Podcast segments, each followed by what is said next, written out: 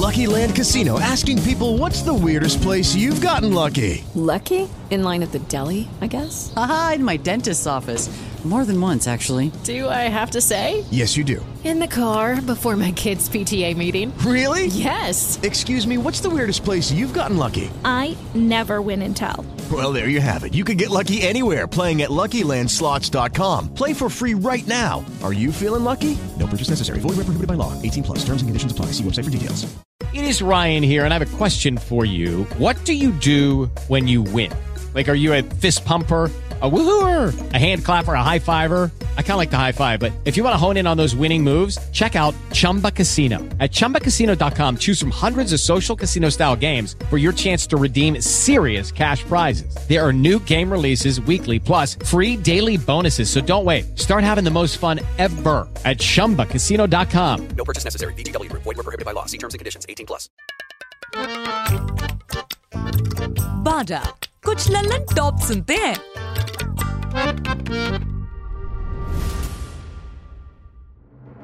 आपने टोटी की बात की हमने कचीला में?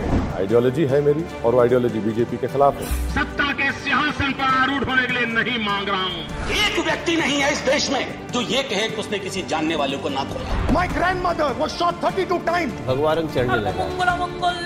बहुत दुखद था। सत्ता में हो तो भारतीय जनता पार्टी। मैं बात नहीं करता। आपको हैदराबाद आना जान दे देंगे इसके लिए। क्या बात कर रहे हो आप?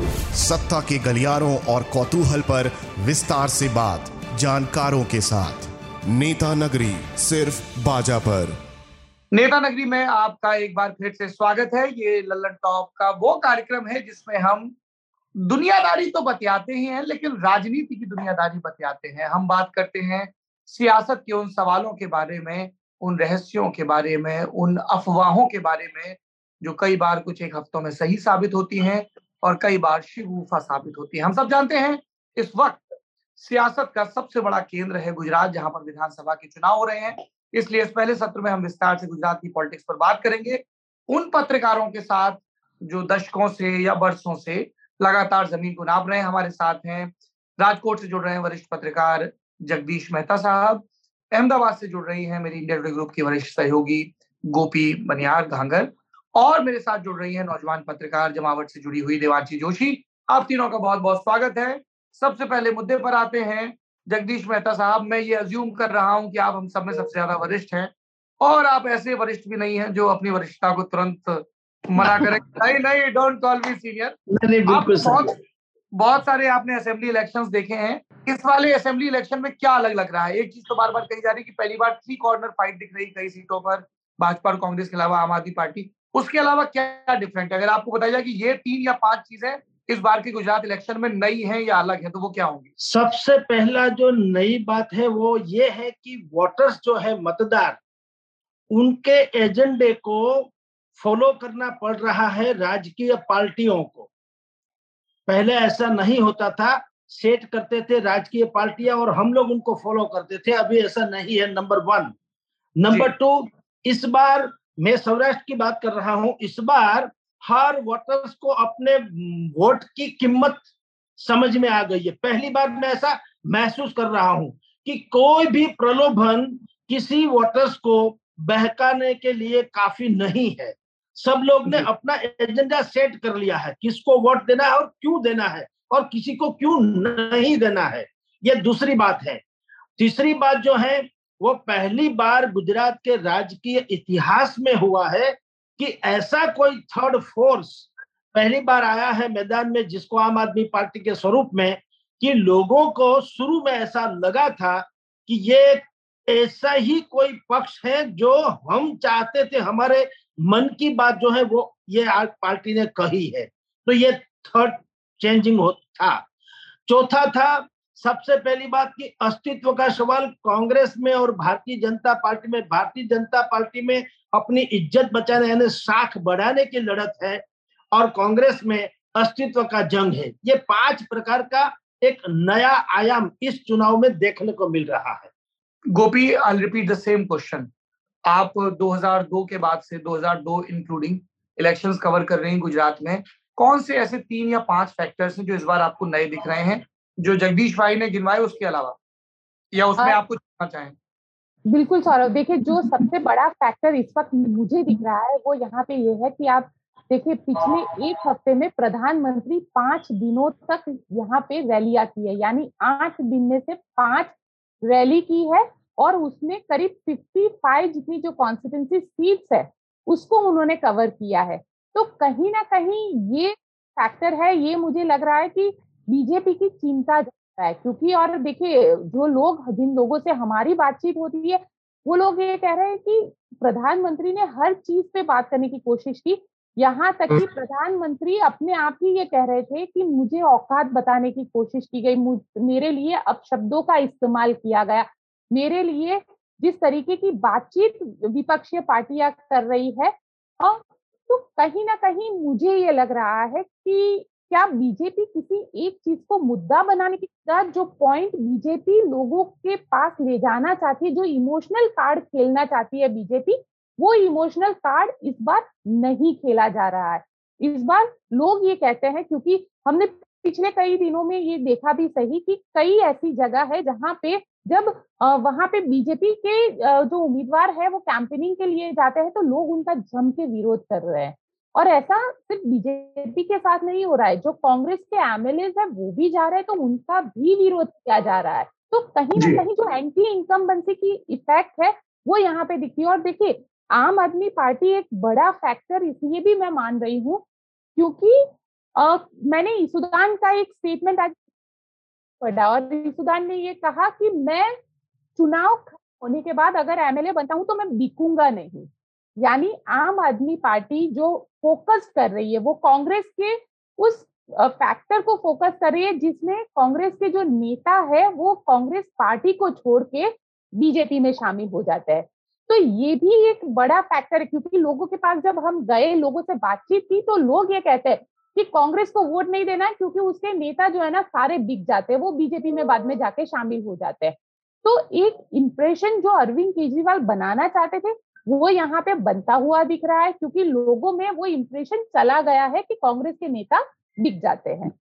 सवाल, बीजेपी मुद्दा बनाना चाहती है, वो मुद्दा यहाँ पे बनता हुआ नहीं दिख रहा है। आम आदमी पार्टी का जो फैक्टर है, उसे अगर आप देखें तो वो सूरत और सौराष्ट्र की कुछ काफ़ी ट्राइबल की कुछ सीटों पे अच्छा खासा दिखेगा, लेकिन इसके अलावा लगातार कोशिश आम आदमी पार्टी ये कर रही है कि वो कहीं पे क्लिक हो जाए या उनका मुद्दा बन जाए जो आम लोगों को छू ले जो मैं समझ पाया आपकी बात से, पहली बात ये कि सौराष्ट्र की कुछ सीट हैं सूरत और ट्राइबल इलाकों की, जो वही सागर अरवली से शुरू होता है तापी डांग तक आता है नीचे, वहाँ पर कुछ एक सीटों पे वो कंटेस्ट करते दिख रहे हैं। लेकिन उन्होंने पॉलिटिकल डिस्कोर्स में ये एक बात जोड़ दी है इस बार कि अगर आप बीजेपी के सपोर्ट में है तो ये चीज़ चेक करिए कि क्या आपको सिर्फ़ प्रधानमंत्री नरेंद्र मोदी के नाम अपील और गुजराती अस्मिता, गुजराती गौरव के नाम पर आपसे फिर से वोट मांगा जा रहा है? या जैसा जगदीश भाई ने कहा कि पहली बार जो जनता के बुनियादी मुद्दे हैं, जनता नरेटिव सेट कर रही है कि भाई हमारे हिस्से का स्कूल कहाँ है, हमारे हिस्से की सड़क कहाँ है, या हमारे हिस्से का रोज़गार कहाँ है? तो भावुक मुद्दे और भौतिक जरूरतों के मुद्दे, ये एक बात। लेकिन मैं इन सब के बीच एक अरिथमेटिक समझना चाह रहा हूँ दिवांशी आपके पास आ रहा हूँ हम्म। कि लोगों ने ये कहा कि साहब बीजेपी को अपना दुर्ग बचाने के लिए तीस से चालीस फ़ीसदी के बीच और ये दस फ़ीसदी भी एक बड़ा मार्जिन में देके चल रहा हूँ वोट मैनेज करने हैं क्योंकि उनका अपोजिशन इस बार डिवाइडेड है Aam Aadmi party social media और नेगेटिव के वॉर में भले ही प्रमुखता से देख रही हो पर कई लोगों ने ये सवाल पूछा है कि at the end of the day आपको पोलिंग बूथ तक अपने वोटर को ड्राइव करके ले जाना है। कोई इतना प्रचंड मोमेंटम तो नज़र आ नहीं रहा है। जैसा दिल्ली में रहा पहले के दो चुनाव तीन चुनाव में या पंजाब में रहा कि साहब लहर इतनी तगड़ी थी कि लोगों को कैंडिडेट ही नहीं पता था। तो हम्म। वैसा तो नहीं हो पाया है। अभी भी चुनाव बहुत लोकलाइज्ड है बड़े हाँ। पैमाने जो गोपी ने कहा कि चाहे भाजपा के विधायक हो चाहे कांग्रेस के उन्हें लोकल इश्यूज़ पर जवाब देना पड़ रहा है और उस एंटी इनकम्बेंसी को फ़िलहाल फेस करना पड़ रहा है। पर हमने कई बार देखा कि पोलिंग डे आते आते वोटरों की एक बड़ी जमात अपना गुस्सा कैंडिडेट्स पर निकाल लेती है और उसके बाद जो भी उनकी प्रेफरेंस रहती है चाहे वो नेशनल मुद्दा हो चाहे स्टेट का मुद्दा हो चाहे लहर हो चाहे लहर खिलाफ लहर हो उसके हिसाब से जाके बटन दबा आती है। अभ्यास वश भी कई बार दबा आती है। ये बात भी मैं गुजरात में बार बार सुन रहा हूँ कि साहब बाहर कितना भी बोल रहे भीतर वो जो बोल रहे हैं जिनको वो देखते आ रहे हैं उन्हीं को जाके बटन दबाते हैं। तो उनके पास जो आम आदमी पार्टी हमारी ग्राउंड में टीमें घूम रही है हमें एक सौ बयासी की एक सौ बयासी कॉन्स्टिटेंसीज में बड़ा ऑर्गेनाइजेशनल स्ट्रक्चर हो वो नज़र नहीं आ रहा है। ऐसा दिख रहा है कि कुछ सीटें हैं जिन पर वो ज़्यादा फोकस कर रहे हैं और वहीं से वो उम्मीद भी ज़्यादा कर रहे हैं। दिवांशी आप लगातार घूम रही हैं गुजरात में। आपका क्या फीडबैक है? जो पॉइंट्स डिस्कस हुए जगदीश भाई ने कहे गोपी बहन ने कहे उस पर और जो आपके ऑब्जर्वेशन रहे हैं इन सारे सवालों को लेकर। एक मुद्दा थोड़ा मिस हुआ। मुझे लगता है कि जो पहली बार दिख रहा है वो है भाजपा के नेताओं का सामने खड़े हो जाना। ये नहीं होता आमतौर पे क्योंकि ये 2017 में हुआ था कुछ एक सीटों पे। 2022 में इतनी सारी और पर्टिकुलरली मध्य गुजरात की बहुत सारी सीटें ऐसी हैं कि जहाँ कोई भाजपा से पहले विधायक रहा है कोई जिला अध्यक्ष अध्यक्ष रहा है अब वो निर्दलीय सामने खड़े हो गए हैं। तो ये जो माना जाता था कि आम आदमी पार्टी आएगी तो सिर्फ़ कांग्रेस के वोट कटेंगे तो ऐसा नहीं हो रहा। आम आदमी पार्टी भी है कांग्रेस से भी लड़ना है और खुद के नेताओं से भी लड़ना है। तो भाजपा के लिए बहुत सारी सीटों पे ये जंग थोड़ी डिफ़िकल्ट होती जा रही है। एक कॉमन जो मुद्दा हाँ और एक कॉमन जो मुद्दा बनता है पूरे गुजरात में कि पूरे गुजरात में सभी विधानसभा क्षेत्रों में जिसकी इफ़ेक्ट देखे ऐसा कौन सा मुद्दा? तो कोई मुद्दा नहीं है अभी तक। नैरेटिव सबने सेट करने की कोशिश की, लेकिन किसी की दाल गल नहीं रही यहाँ पे। इमोशनल मुद्दे सब खड़े करते हैं। पीएम भी आकर कहते हैं, आज अरविंद केजरीवाल की ओर से भी आया कि भाई मेरी हत्या करने की कोशिश हो रही है, पर इन सारे मुद्दों की असर नहीं हो रही। कांग्रेस भी कुछ भी कर ले, एक जो, एक मोमेंटम बनता है, वो नहीं बन पाया इस बार गुजरात के चुनाव में। तो सब बताते हैं, जब हम गाँव में जाते हैं तो कि हम वेट करेंगे, आखिरी दिन तक। तो जो वो बीच में खड़ा हुआ वोटर है, वो इस बार बहुत ज़्यादा है। कमिटेड वोटर्स भाजपा भी, भाजपा के तो कम हुए, लेकिन कांग्रेस के ज़्यादा कम हुए हैं। कंफ्यूजन है लोगों के दिमाग में, बहुत सारे विधायक ऐसे हैं जो गुपीबेन बता रही थी अभी कि चले गए छोड़, छोड़कर पार्टी।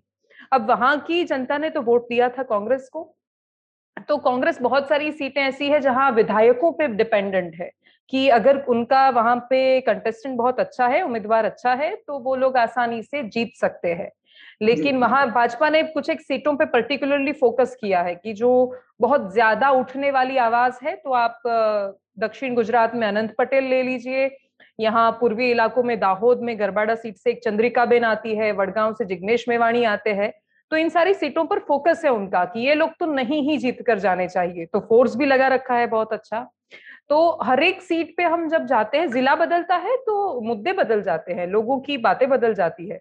तो एक कॉमन समझ में नहीं आ रहा कि अब जोन के हिसाब से अलग अलग वहाँ पे समीकरण बनते जा रहे हैं और भाजपा के लिए इतनी बड़ी चुनौती कभी नहीं रही कि जब उनके खुद के नेता सामने हो जाए और निर्दलीय चुनाव में खड़े हो जाए। क्या ये 2017 से भी बड़ी चुनौती है? क्योंकि तब हमें एक मोमेंटम नज़र आ रहा था और तब खास तौर पर मैं सौराष्ट्र के इलाकों में घूमा था। पाटीदार रामत आंदोलन प्लस अल्पेश ठाकुर प्लस जिग्नेश मेवानी तो एक सोशल बेस के हिसाब से भी कॉम्बिनेशन बिल्ड करने की कोशिश की गई थी। माधव सिंह सोलंकी के राज से जो परंपरागत रूप से पाटीदार वोट केशुभाई पटेल की शक्ल देख के शुरुआत में और उसके बाद हिंदुत्व के नाम पर बीजेपी के साथ अलाइन रहा और लॉ एंड ऑर्डर के नाम पर भी। क्योंकि हम्म। वही पाटीदार जब अहमदाबाद और सूरत में आता है तो उसकी सबसे बड़ी चिंता जो वो बार बार हमें कही गई बातचीत में वो लॉ एंड ऑर्डर रही कि साहब धंधा सरस चलता रहे इसके लिए ज़रूरी है कि माहौल ठीक रहे।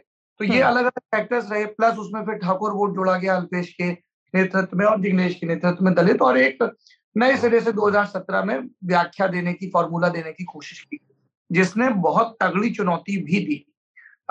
In my limited knowledge Narendra Modi के सामने ये सबसे बड़ी पॉलिटिकल चुनौती थी और ये इस कंटेक्स्ट में और बड़ी हो जाती थी कि 2014 में नरेंद्र मोदी प्रधानमंत्री बनते हैं और उसके बाद राज्य पहली बार जनादेश दे रहा है 2017 हम्म। में।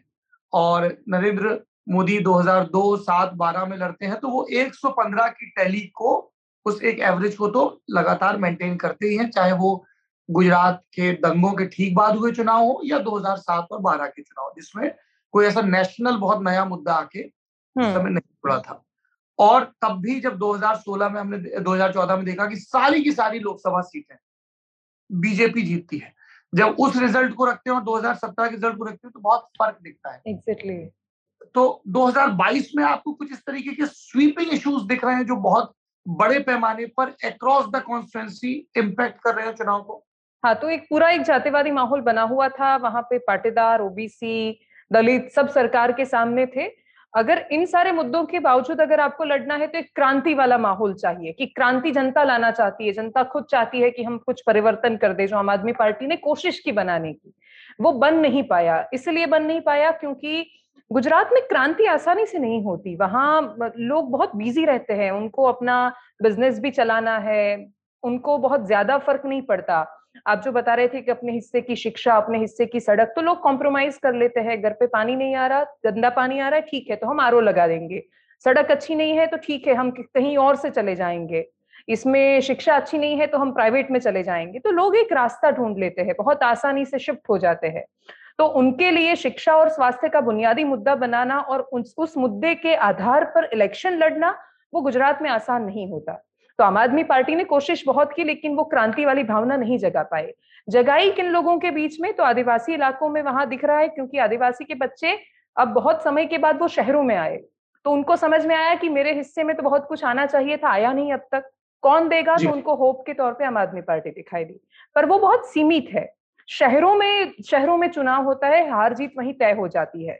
और जितनी कॉरपोरेशन की ऑलमोस्ट पचास जितनी सीटें हैं तो उसमें से तो ऑलमोस्ट चालीस से ज़्यादा भाजपा ले जाती है तो वहाँ उनको ज़्यादा प्रॉब्लम नहीं पड़ती। अब जो गाँव के देहाती इलाके हैं वहाँ से उनको कैलकुलेशन ठीक करना है। सत्रह में इतना बड़ा आंदोलन था सूरत की सारी सीटें भाजपा लेकर गई क्योंकि सूरत शहरी इलाका है शहरी इलाकों में आप इन मुद्दों पे नहीं लड़ सकते। इस बार चुनौती सूरत सूरत से है सूरत से उनकी सीट कम हो सकती है लेकिन सौराष्ट्र में वो कवर कर लेंगे क्योंकि सौराष्ट्र में जो कांग्रेस ने माहौल बनाया था वो इस बार उतना जम नहीं रहा।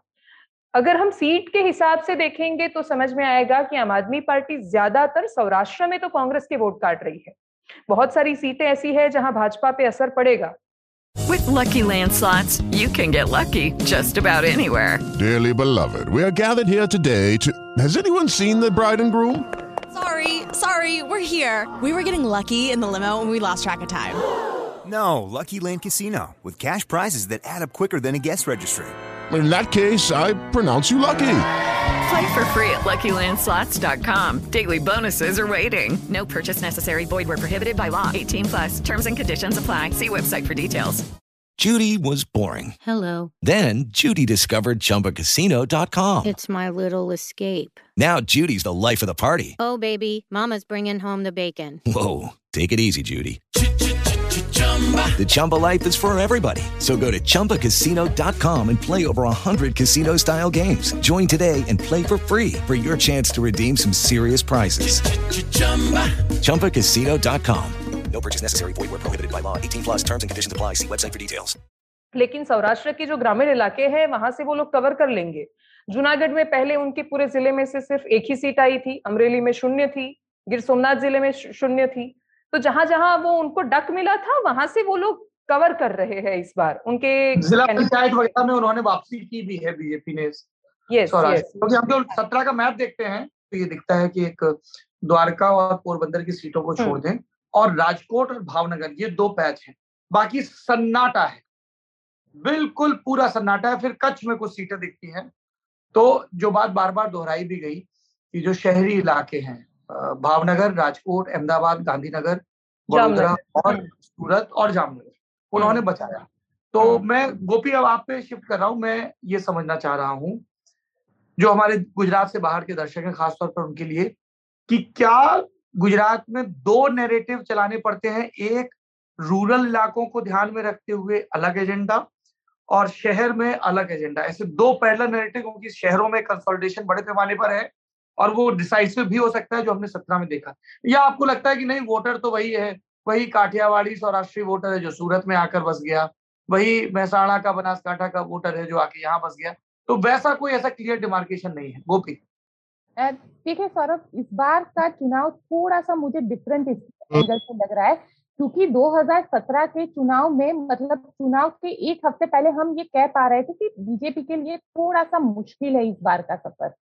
और इस बार अभी ये कयास नहीं लगाया जा सकता है कि बीजेपी को कितनी सीट मिलेगी या कांग्रेस को कितनी सीट मिलेगी और आम आदमी पार्टी सबसे ज़्यादा डैमेज किसे करेगी।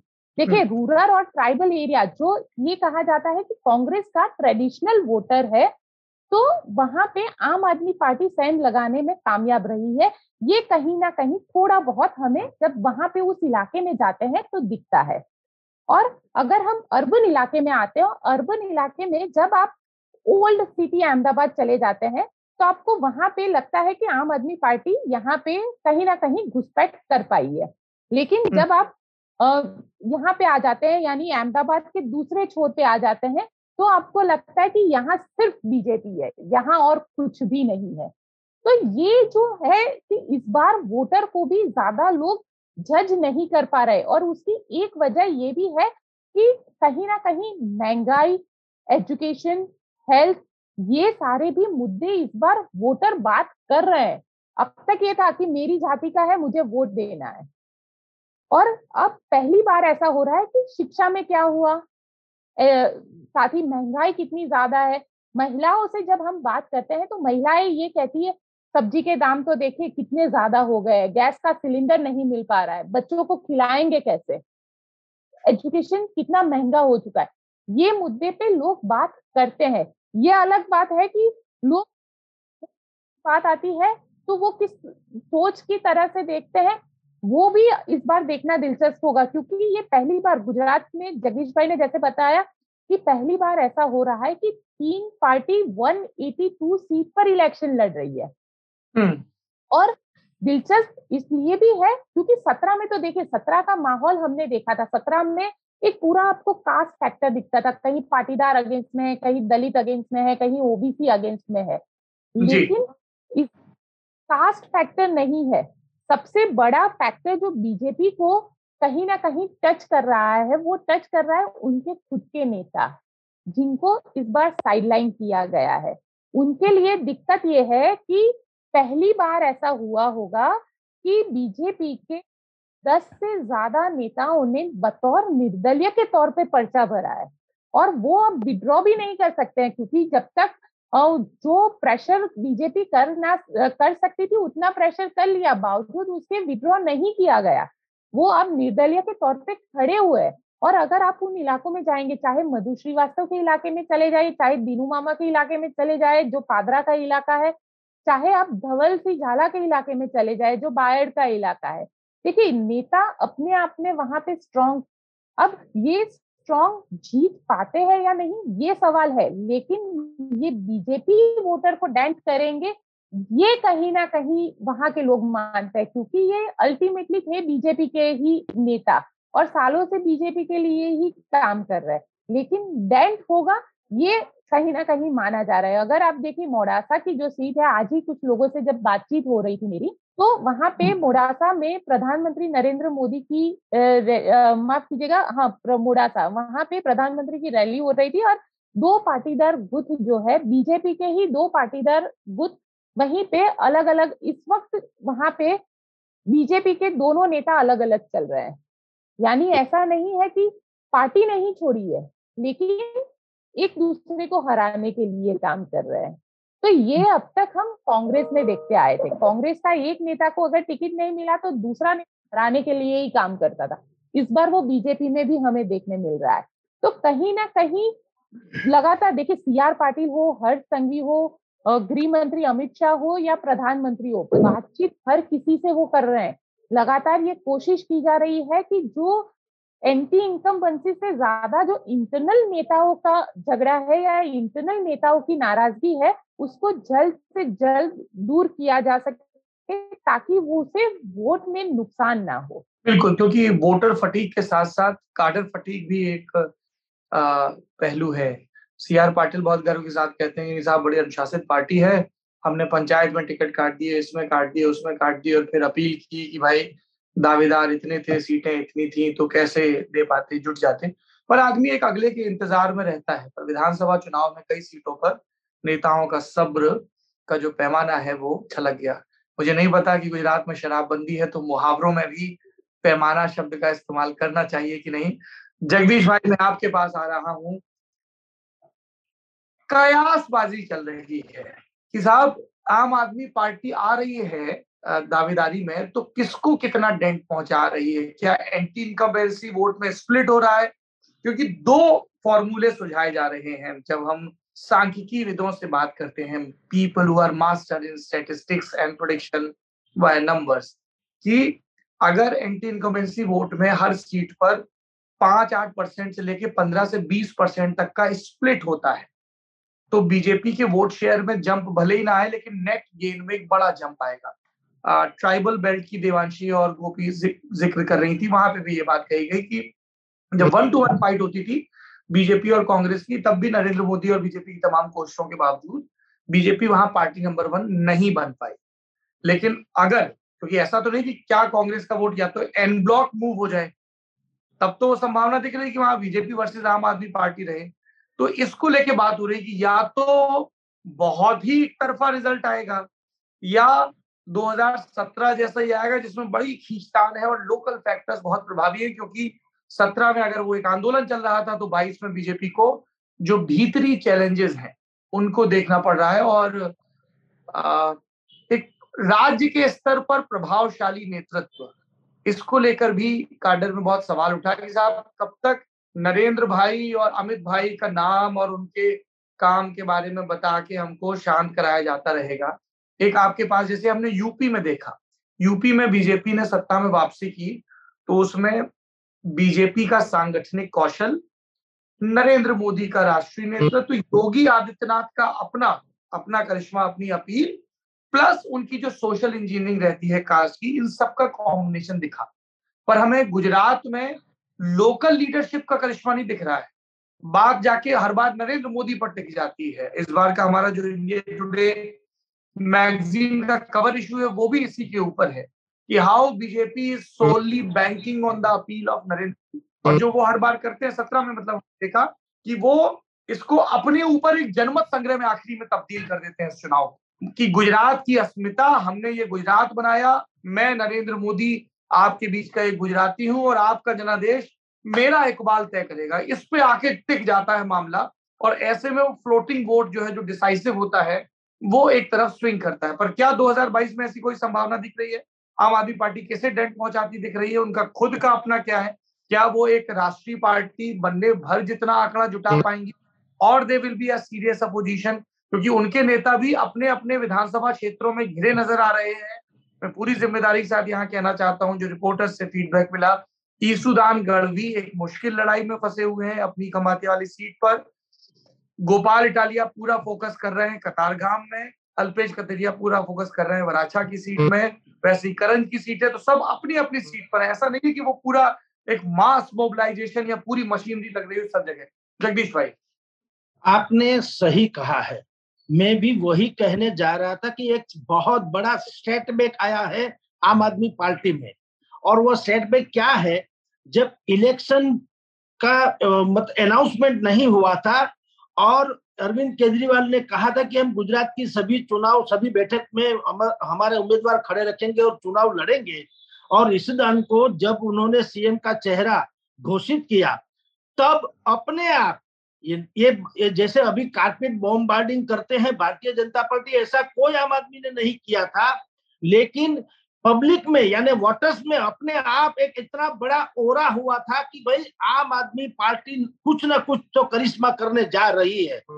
अभी इसमें बहुत बड़ा सेटबैक आया है। तो सेटबैक वो आया है कि पूरा का पूरा जो सौराष्ट्र का इलाका है जिसमें 48 बैठक से है सीट से और कच्छ की छह मिलाकर के सौराष्ट्र कच्छ में 54 बैठक है ये पूरा का पूरा इलाका जो है अभी आम आदमी पार्टी के हिसाब से अगर माना जाए तो पूरा का पूरा सन्नाटा जैसे आपने शब्द यूज़ किया था तो सन्नाटा सा हो गया। वो इसीलिए हो गया क्योंकि राजकोट और सौराष्ट्र में सबसे बड़ा चेहरा उनका जो होने वाले मतलब थे तो सही, वो राजकोट के एक्स एमएलए कांग्रेस के इंद्रनील राजगुरु। तो उन्होंने पार्टी छोड़ दी, आम आदमी पार्टी छोड़ दी। और वो वापस कांग्रेस में आ गए और अभी कांग्रेस के टिकट के ऊपर वो चुनाव लड़ रहे हैं। तो सौराष्ट्र में पूरा का पूरा, क्योंकि इंद्रनील राजगुरु ने ही कुछ और लोगों को भी टिकट दिलवाई थी, आज वो लोग आम आदमी पार्टी के तरफ़ से लड़ रहे हैं, लेकिन एक बहुत ही असमंजस के हिसाब से लड़ रहे हैं। यानी उसको ऐसा लगता है कि अगर हम जीतो तो भी हम कांग्रेस में आ जाएँगे, फिर से और अगर हारे तो कोई दिक्कत नहीं क्योंकि हमें वैसे भी आम आदमी में रहना नहीं है।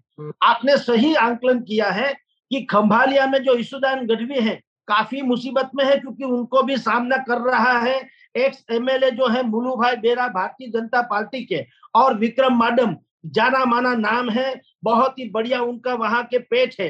तो दोनों के बीच में ईशुदान गढ़वी आ गए हैं और पूरा सौराष्ट्र का इलाका अभी ईशुदान के ऊपर ही है। जो आम आदमी पार्टी के झुंझारू नेता हुआ है, गोपाल इटालिया से लेकर के जो आम आदमी पार्टी में अभी आए हैं, वो सभी सूरत में है। जैसे कि आपने बताया, वो सूरत में अपने इलाके में व्यस्त हैं। और इसीलिए सौराष्ट्र में न तो बहुत बड़ी रैलियाँ हो रही है, न बहुत बड़ा कोई रोड शो हो रहा है, ना तो उनके पास अभी कोई चुनावी मतलब संकल्प पत्र जिसको कहते हैं तो वो अनाउंसमेंट ज़्यादा करके हुआ भी नहीं है। और ना तो प्रेस कॉन्फ्रेंस हो रही है। आपको एक ताजुब सी और बात बता दूँ कि खैर, मेन स्ट्रीम मीडिया तो अलग, कि अखबार हो या टीवी चैनल्स हो, वो तो अलग, उसमें तो अभी आम आदमी दिख ही नहीं रही है। लेकिन सोशल मीडिया चूँकि उन्हीं की तो प्रोडक्ट आम आदमी पार्टी को मानी जाती है, सोशल मीडिया में काफ़ी माहिर है। और यही पार्टी है जि, जिस पार्टी ने और सभी पार्टियों को सोशल मीडिया का इस प्रकार से भरपूर उपयोग किया जाए उसका सभी को सबक सिखाया तो सोशल मीडिया में भी सौराष्ट्र में बात कर रहा हूँ सोशल मीडिया में भी आम आदमी पार्टी का इतना प्रचार नहीं हो रहा है। हमें तो यहाँ तक बात मिली है कि जैसे कि आपने कहा कि वो राष्ट्रीय पार्टी बनने की इच्छा से आई थी लेकिन सौराष्ट्र की और कच्छ की जो चौपन बैठक है फिफ्टी फोर उसमें से मुसीबत से एक या दो बैठक पे उनका कुछ वर्चस्व अभी दिख रहा है। जैसे कि मैं कहूँ, राजकोट, ग्राम्य राजकोट शहर की चार बैठक है वन टू थ्री फोर और फोर है वो ग्राम्य यानी विलेजेस के आधार से होती है। वहाँ उनके राजकोट चार में है वसराम भाई सागठिया करके। तो वसराम भाई सागठिया एकमात्र है जो भारतीय जनता पार्टी की, हाल की जो वहाँ की कैंडिडेट है भावना बेन बाबरिया, उनको शिकस्त दे सकते हैं ऐसा लग रहा है। तो इन टोटलिटी जो आपका ये शो देख रहा है, जिनको इंडिविजुअली पता नहीं है तो मैं आपको बता दूँ कि सौराष्ट्र कच्छ में जो पहले हुआ था यानी इलेक्शन का अनाउंसमेंट होने से पहले, जो भारतीय आम आदमी पार्टी का एक बहुत बड़ा वज़न अपने आप हुआ था वो अपने आप लुप्त तो हो गया है अभी यहाँ कुछ नहीं है न रैली है न उसके कोई संगठन के लोग दिख रहे हैं न पर्चा बांटा जा रहा है न अखबारों में उसकी कोई मैटर आ रही है ये ये तो छोड़िए राजकोट है वो मीडिया का हब है पूरे सौराष्ट्र का With lucky landslots, you can get lucky just about anywhere. Dearly beloved, we are gathered here today to. Has anyone seen the bride and groom? Sorry, sorry, we're here. We were getting lucky in the limo and we lost track of time. No, Lucky Land Casino with cash prizes that add up quicker than a guest registry. In that case, I pronounce you lucky. Play for free at LuckyLandSlots.com. Daily bonuses are waiting. No purchase necessary. Void were prohibited by law. 18 plus. Terms and conditions apply. See website for details. Lucky Land Casino asking people, "What's the weirdest place you've gotten lucky?" Lucky in line at the deli, I guess. Aha, in my dentist's office. More than once, actually. Do I have to say? Yes, you do. In the car before my kids' PTA meeting. Really? Yes. Excuse me, what's the weirdest place you've gotten lucky? I never win and tell. Well, there you have it. You can get lucky anywhere playing at LuckyLandSlots.com. Play for free right now. Are you feeling lucky? No purchase necessary. Void where prohibited by law. 18 plus. Terms and conditions apply. See website for details.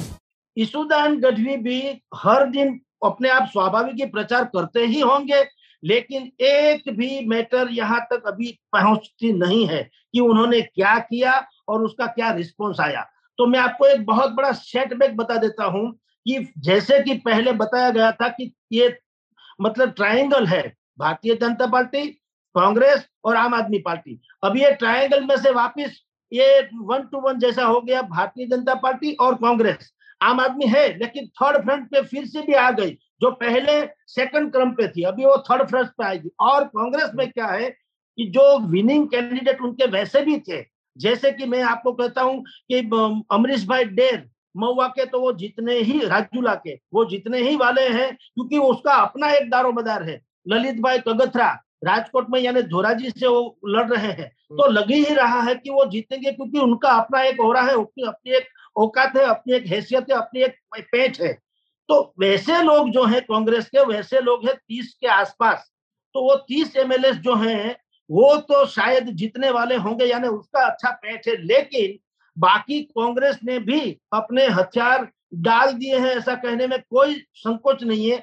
आज कांग्रेस के प्रभारी रघु शर्मा आए थे, उन्होंने बाकायदा press conference करके कहा है और उनको अनुमोदन भी दिया जिग्नेश मेवानी ने। ये दोनों ने कहा है कि आम आदमी पार्टी को एक या दो मुसीबत से बैठक मिले तो मैं गारंटी के साथ कहता हूँ, आप लिख लीजिए। और अरविंद केजरीवाल ने कहा कि आप ही लिख लीजिए कांग्रेस को पाँच से अधिक बैठक नहीं मिलने वाली है।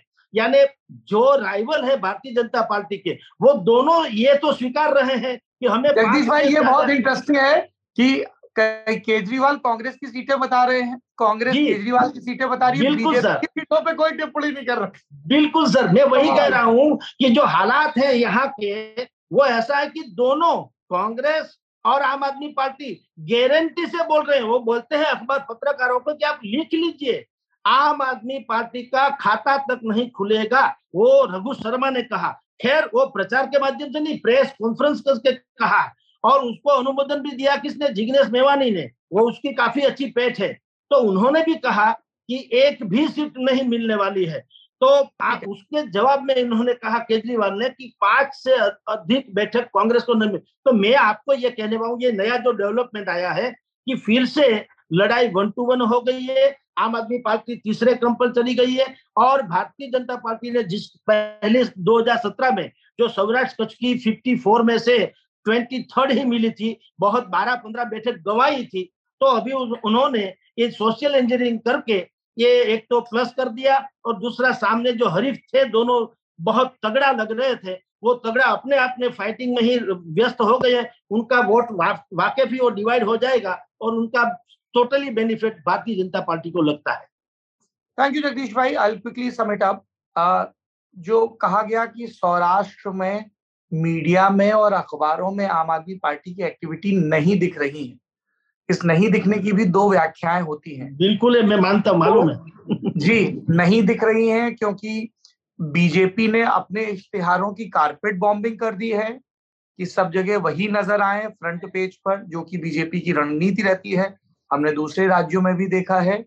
या आम आदमी पार्टी अपनी पैठ नहीं पहुँचा पा रही है या जो वहाँ का प्रचार तंत्र है उसको वैसे मैनेज नहीं कर पा रही है। मैं ये गुजरात की सुधी जनता पर अपने निष्कर्ष के लिए इतने संकेत के साथ छोड़ दूँगा। देवांशी कांग्रेस कैसी नज़र आ रही है ग्राउंड पर? आप तो उनके प्रभाव वाले इलाकों में घूमी हैं जिसको हम्म। गुजरात की ट्राइबल बेल्ट कहा जाता है और पिछली दफ़ा हालाँकि वो अपनी उम्मीद जितना प्रदर्शन तो नहीं कर पाए लेकिन नॉर्थ गुजरात में कई हैवीवेट बीजेपी नेता खेत रहे थे। सबसे बड़ा नाम उसमें बनास डेयरी वाले शंकर चौधरी का है। तो इस बार क्या ज़मीन दिख रही है कांग्रेस की? क्योंकि वो प्रेस कॉन्फ्रेंस में ये कहना है कि साहब, इस बार हमने बहुत लोकल रखा है, बहुत लोकल रखा है। ग्राउंड पे आपको हल्ले में नहीं दिखेगा, ग्राउंड पे दिखेगा, ग्राउंड पे दिखेगा।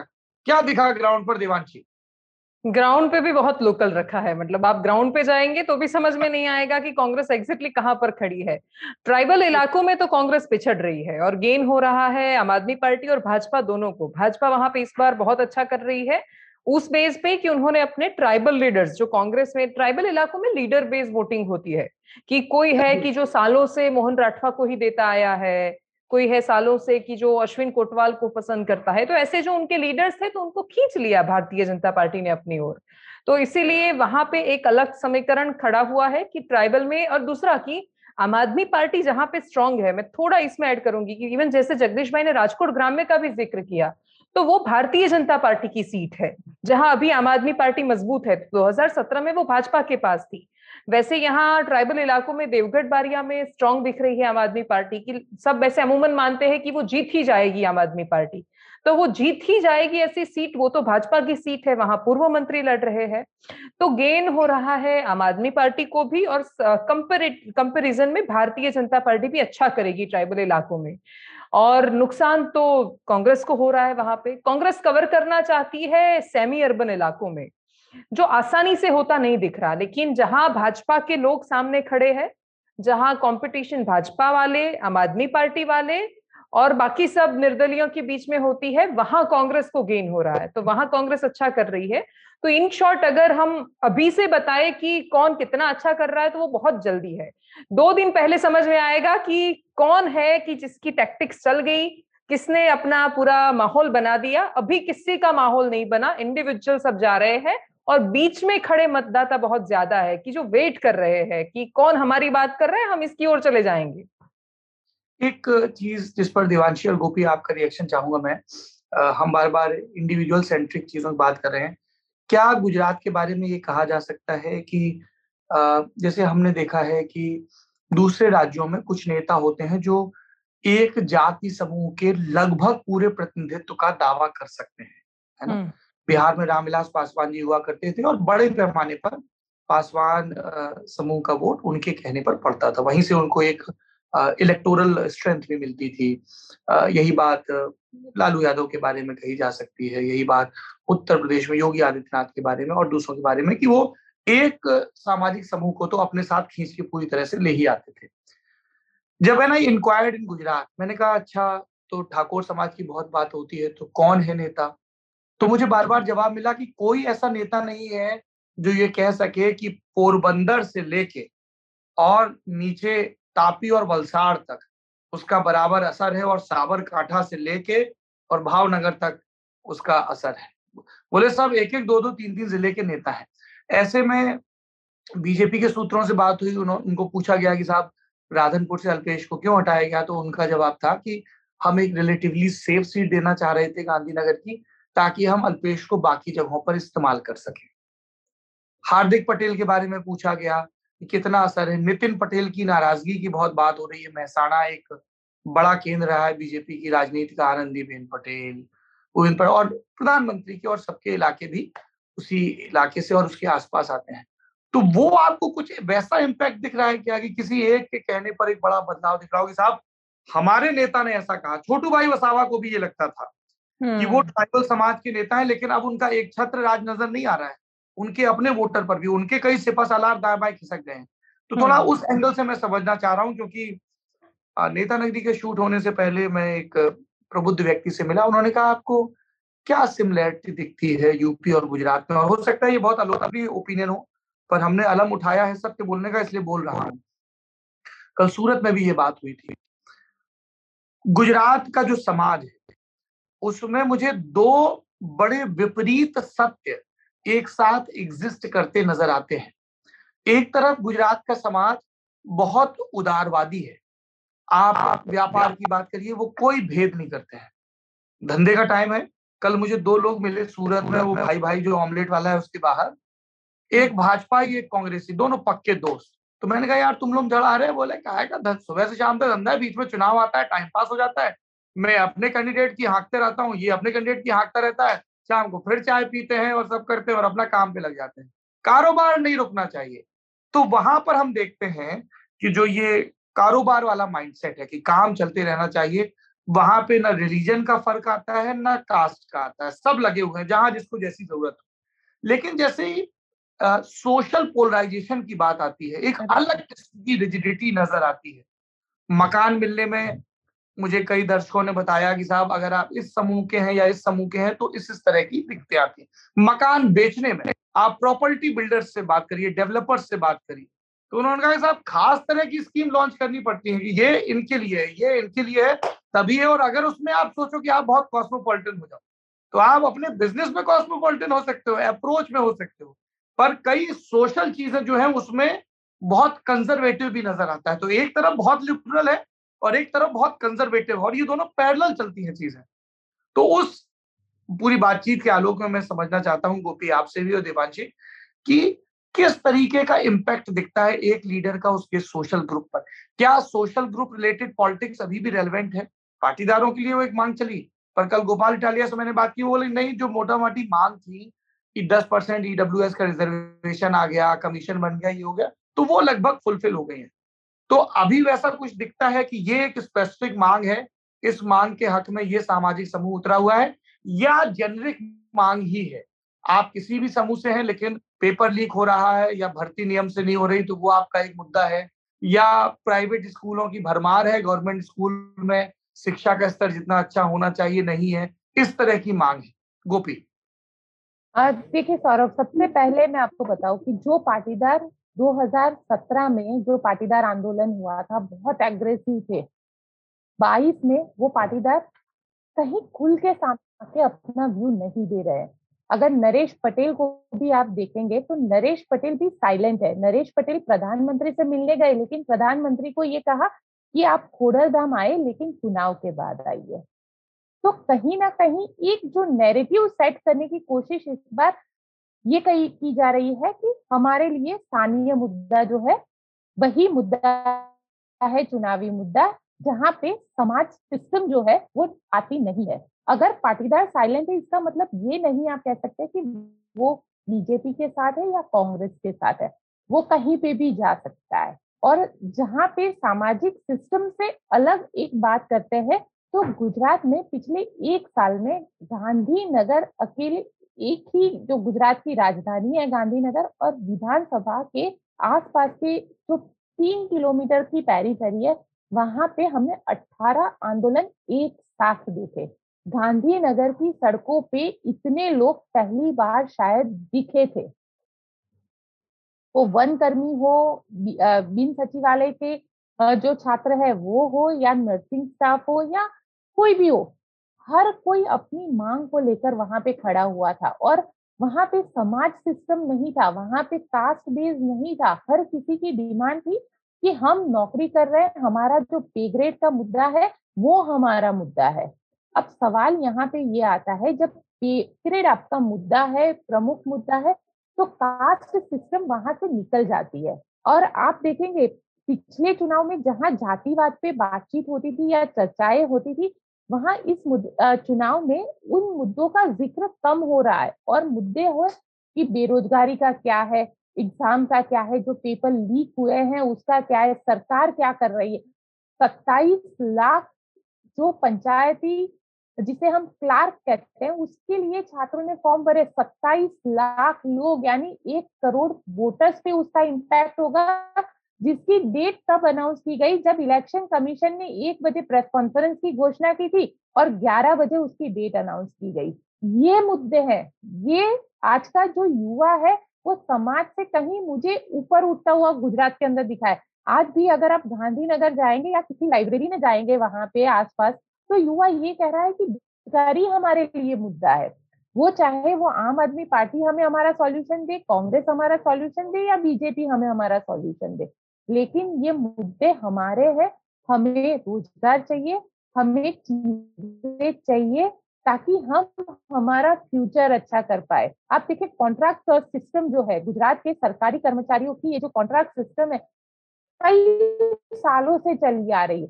नए रिक्रूटमेंट को अगर आप देखते हैं सौरभ तो यहाँ पे नए रिक्रूटमेंट पिछले पाँच साल में कितने हुए? 1200 रिक्रूटमेंट 27 लाख लोगों ने फॉर्म भरे। और 27 लाख में तो पंचायती क्लार्क के लिए पीएचडी वाले छात्रों ने फॉर्म भरे। सरकार क्या कर रही है? सवाल यहाँ पे ये भी खड़ा होता है कि ये जो सिस्टम है, ये सिस्टम आप कहाँ ले वाले क्योंकि आज अगर गुजरात की बात देखें, देखिए, जब प्रधानमंत्री नरेंद्र मोदी देश का चुनाव लड़ रहे थे, यानी लोकसभा का चुनाव लड़ रहे थे, तब हम कहते थे कि यहाँ पे जो लीडरशिप उन्होंने जनरेट की है, जो लीडरशिप पे लोगों को उन्होंने लेके गए वो वैक्यूम एक क्रिएट होगा, वो लीडरशिप का वैक्यूम हमें देखने मिलेगा।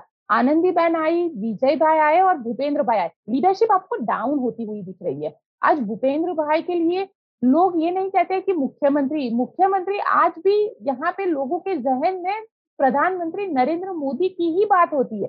कहीं भी आप देखिए कि प्रधानमंत्री खुद भले ही ये ज़िक्र कर दे कि नरेंद्र से ज़्यादा भूपेंद्र को सीट देनी है। और उनको वोट देने। लेकिन लोग क्या कहते हैं? लोगों के लिए यही चीज़ें मायने रखती है। और सबसे बड़ा मुद्दा जो है वो रोज़गार का है। आज युवा इतने साल से, क्योंकि देखिए, लगातार कई स्टूडेंट्स को हम मिले हैं गांधीनगर के अंदर सौरभ और वो लोग करीब छह साल, सात साल, आठ साल से कॉम्पिटिटिव एग्ज़ाम की प्रिपरेशन कर रहे हैं। लेकिन हालात क्या है? पेपर लीक हो जाता है एग्ज़ाम देके निकले, पता चला एक दिन बाद कि पेपर लीक हो गया पेपर कैंसिल हो गया, अब नई तारीख आएगी। ऐसे तो हज़ारों स्टूडेंट है। उनका क्या? सवाल यहाँ पे ये खड़ा होता है कि सरकारी सिस्टम है सिस्टम को किस तरीके से सरकार चला रही है? और अगर हमने, देखिए, मैंने वो वक्त देखा है जब 2012 में नरेंद्र मोदी गुजरात के मुख्यमंत्री हुआ करते थे अगर कहीं पे एक सिस्टम में प्रॉब्लम क्रिएट होता था तो उस प्रॉब्लम को सॉल्व कर दिया जाता था और ऐसे सॉल्व कर दिया जाता था कि लोगों को कानों कान मीडिया को पता ना चले। आज ये सारी चीज़ें सड़क पर है। लोग सड़क पर है, युवा सड़क पर है नर्सिंग स्टाफ सड़क पर है। आप देखिए नर्सिंग स्टाफ का जो आंदोलन हुआ तो सबसे बड़ी बात जो हमारे सामने आई, कोरोना का वक्त गुजरा और कोरोना के बाद भी नर्सिंग स्टाफ को जो अलाउंसेस देने थे, जब कोरोना में वो 24 घंटे के लिए काम कर रहे थे, वो अलाउंसेस तक नहीं दिए गए।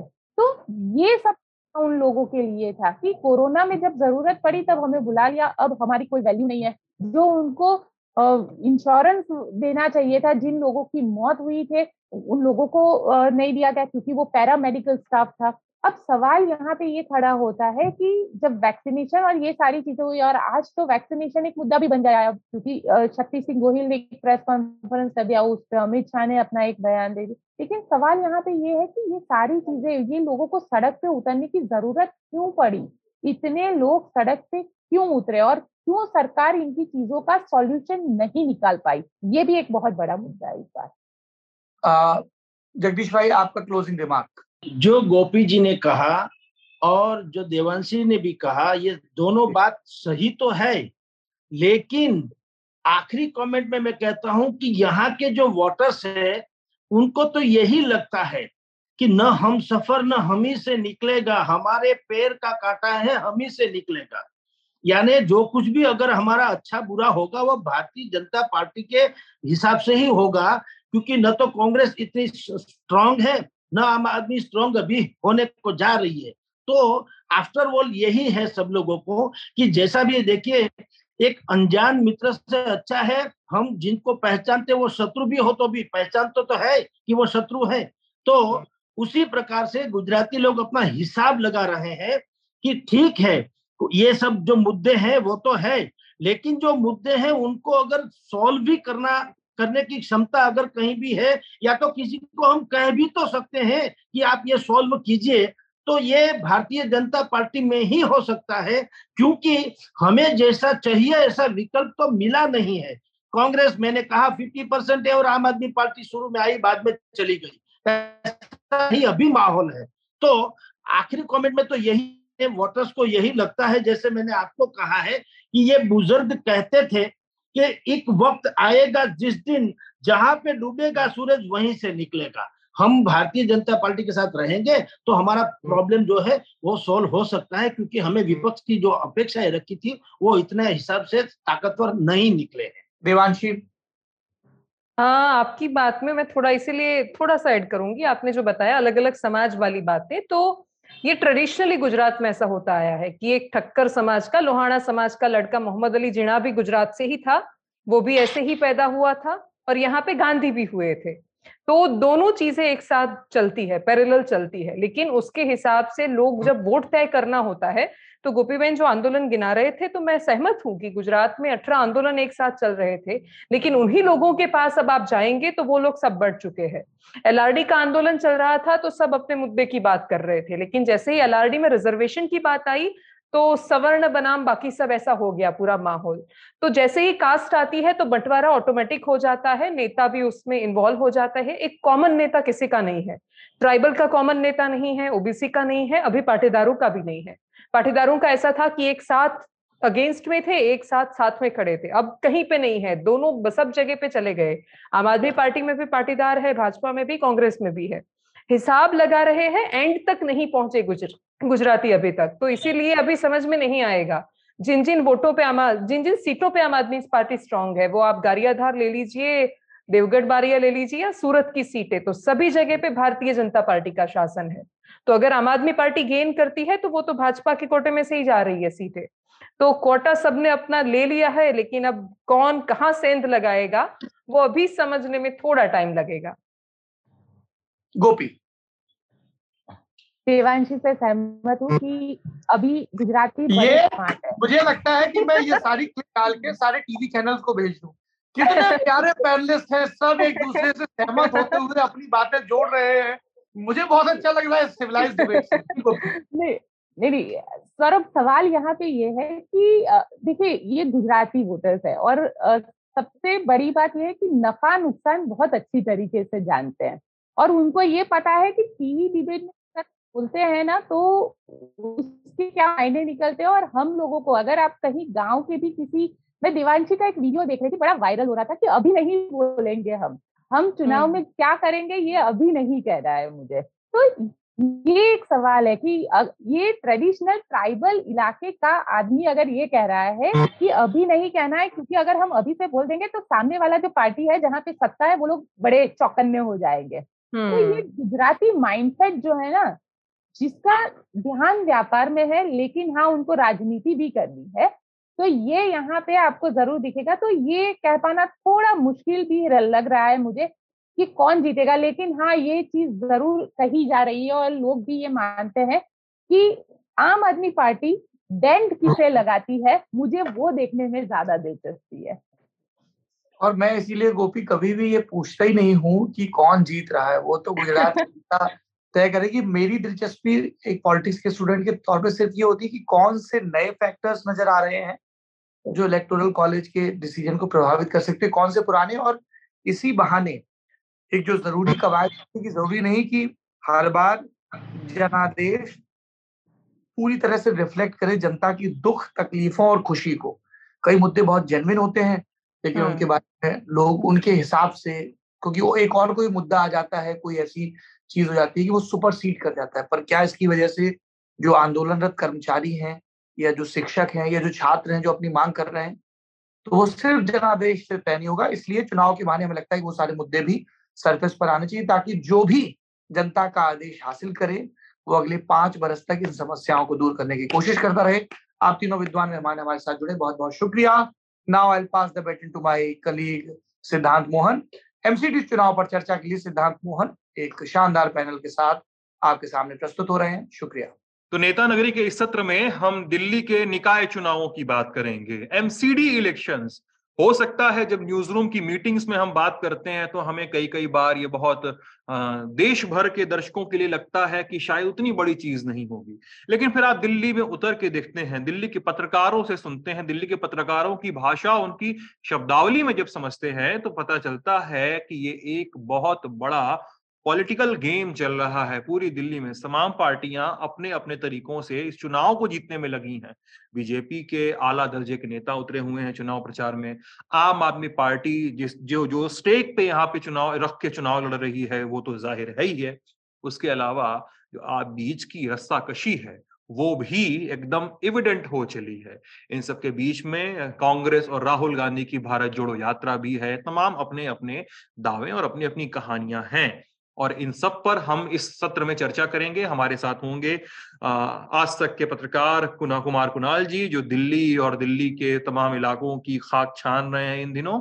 और हमारे साथ होंगे रामेश्वर दयाल जी, वरिष्ठ पत्रकार दिल्ली के, और जिनके बारे में मुझे शूट के तुरंत पहले बताया गया है कि बहुत महीन से महीन कहानियाँ और बहुत महीन से महीन जानकारियाँ रामेश्वर जी छिपाए बैठे हैं अपने साथ। और हमारे साथ ही ऑनलाइन जुड़े हुए हैं मनोज मिश्रा जी वरिष्ठ पत्रकार। वो भी दिल्ली के तमाम पॉलिटिकल इक्वेशंस को परख रहे हैं जाँच रहे हैं सुन रहे हैं समझ रहे हैं। आप सभी लोगों का नेता नगरी में बहुत बहुत स्वागत है। रामेश्वर जी सबसे पहले आप चीज़ आपसे बातचीत शुरू करना चाहूँगा मैं।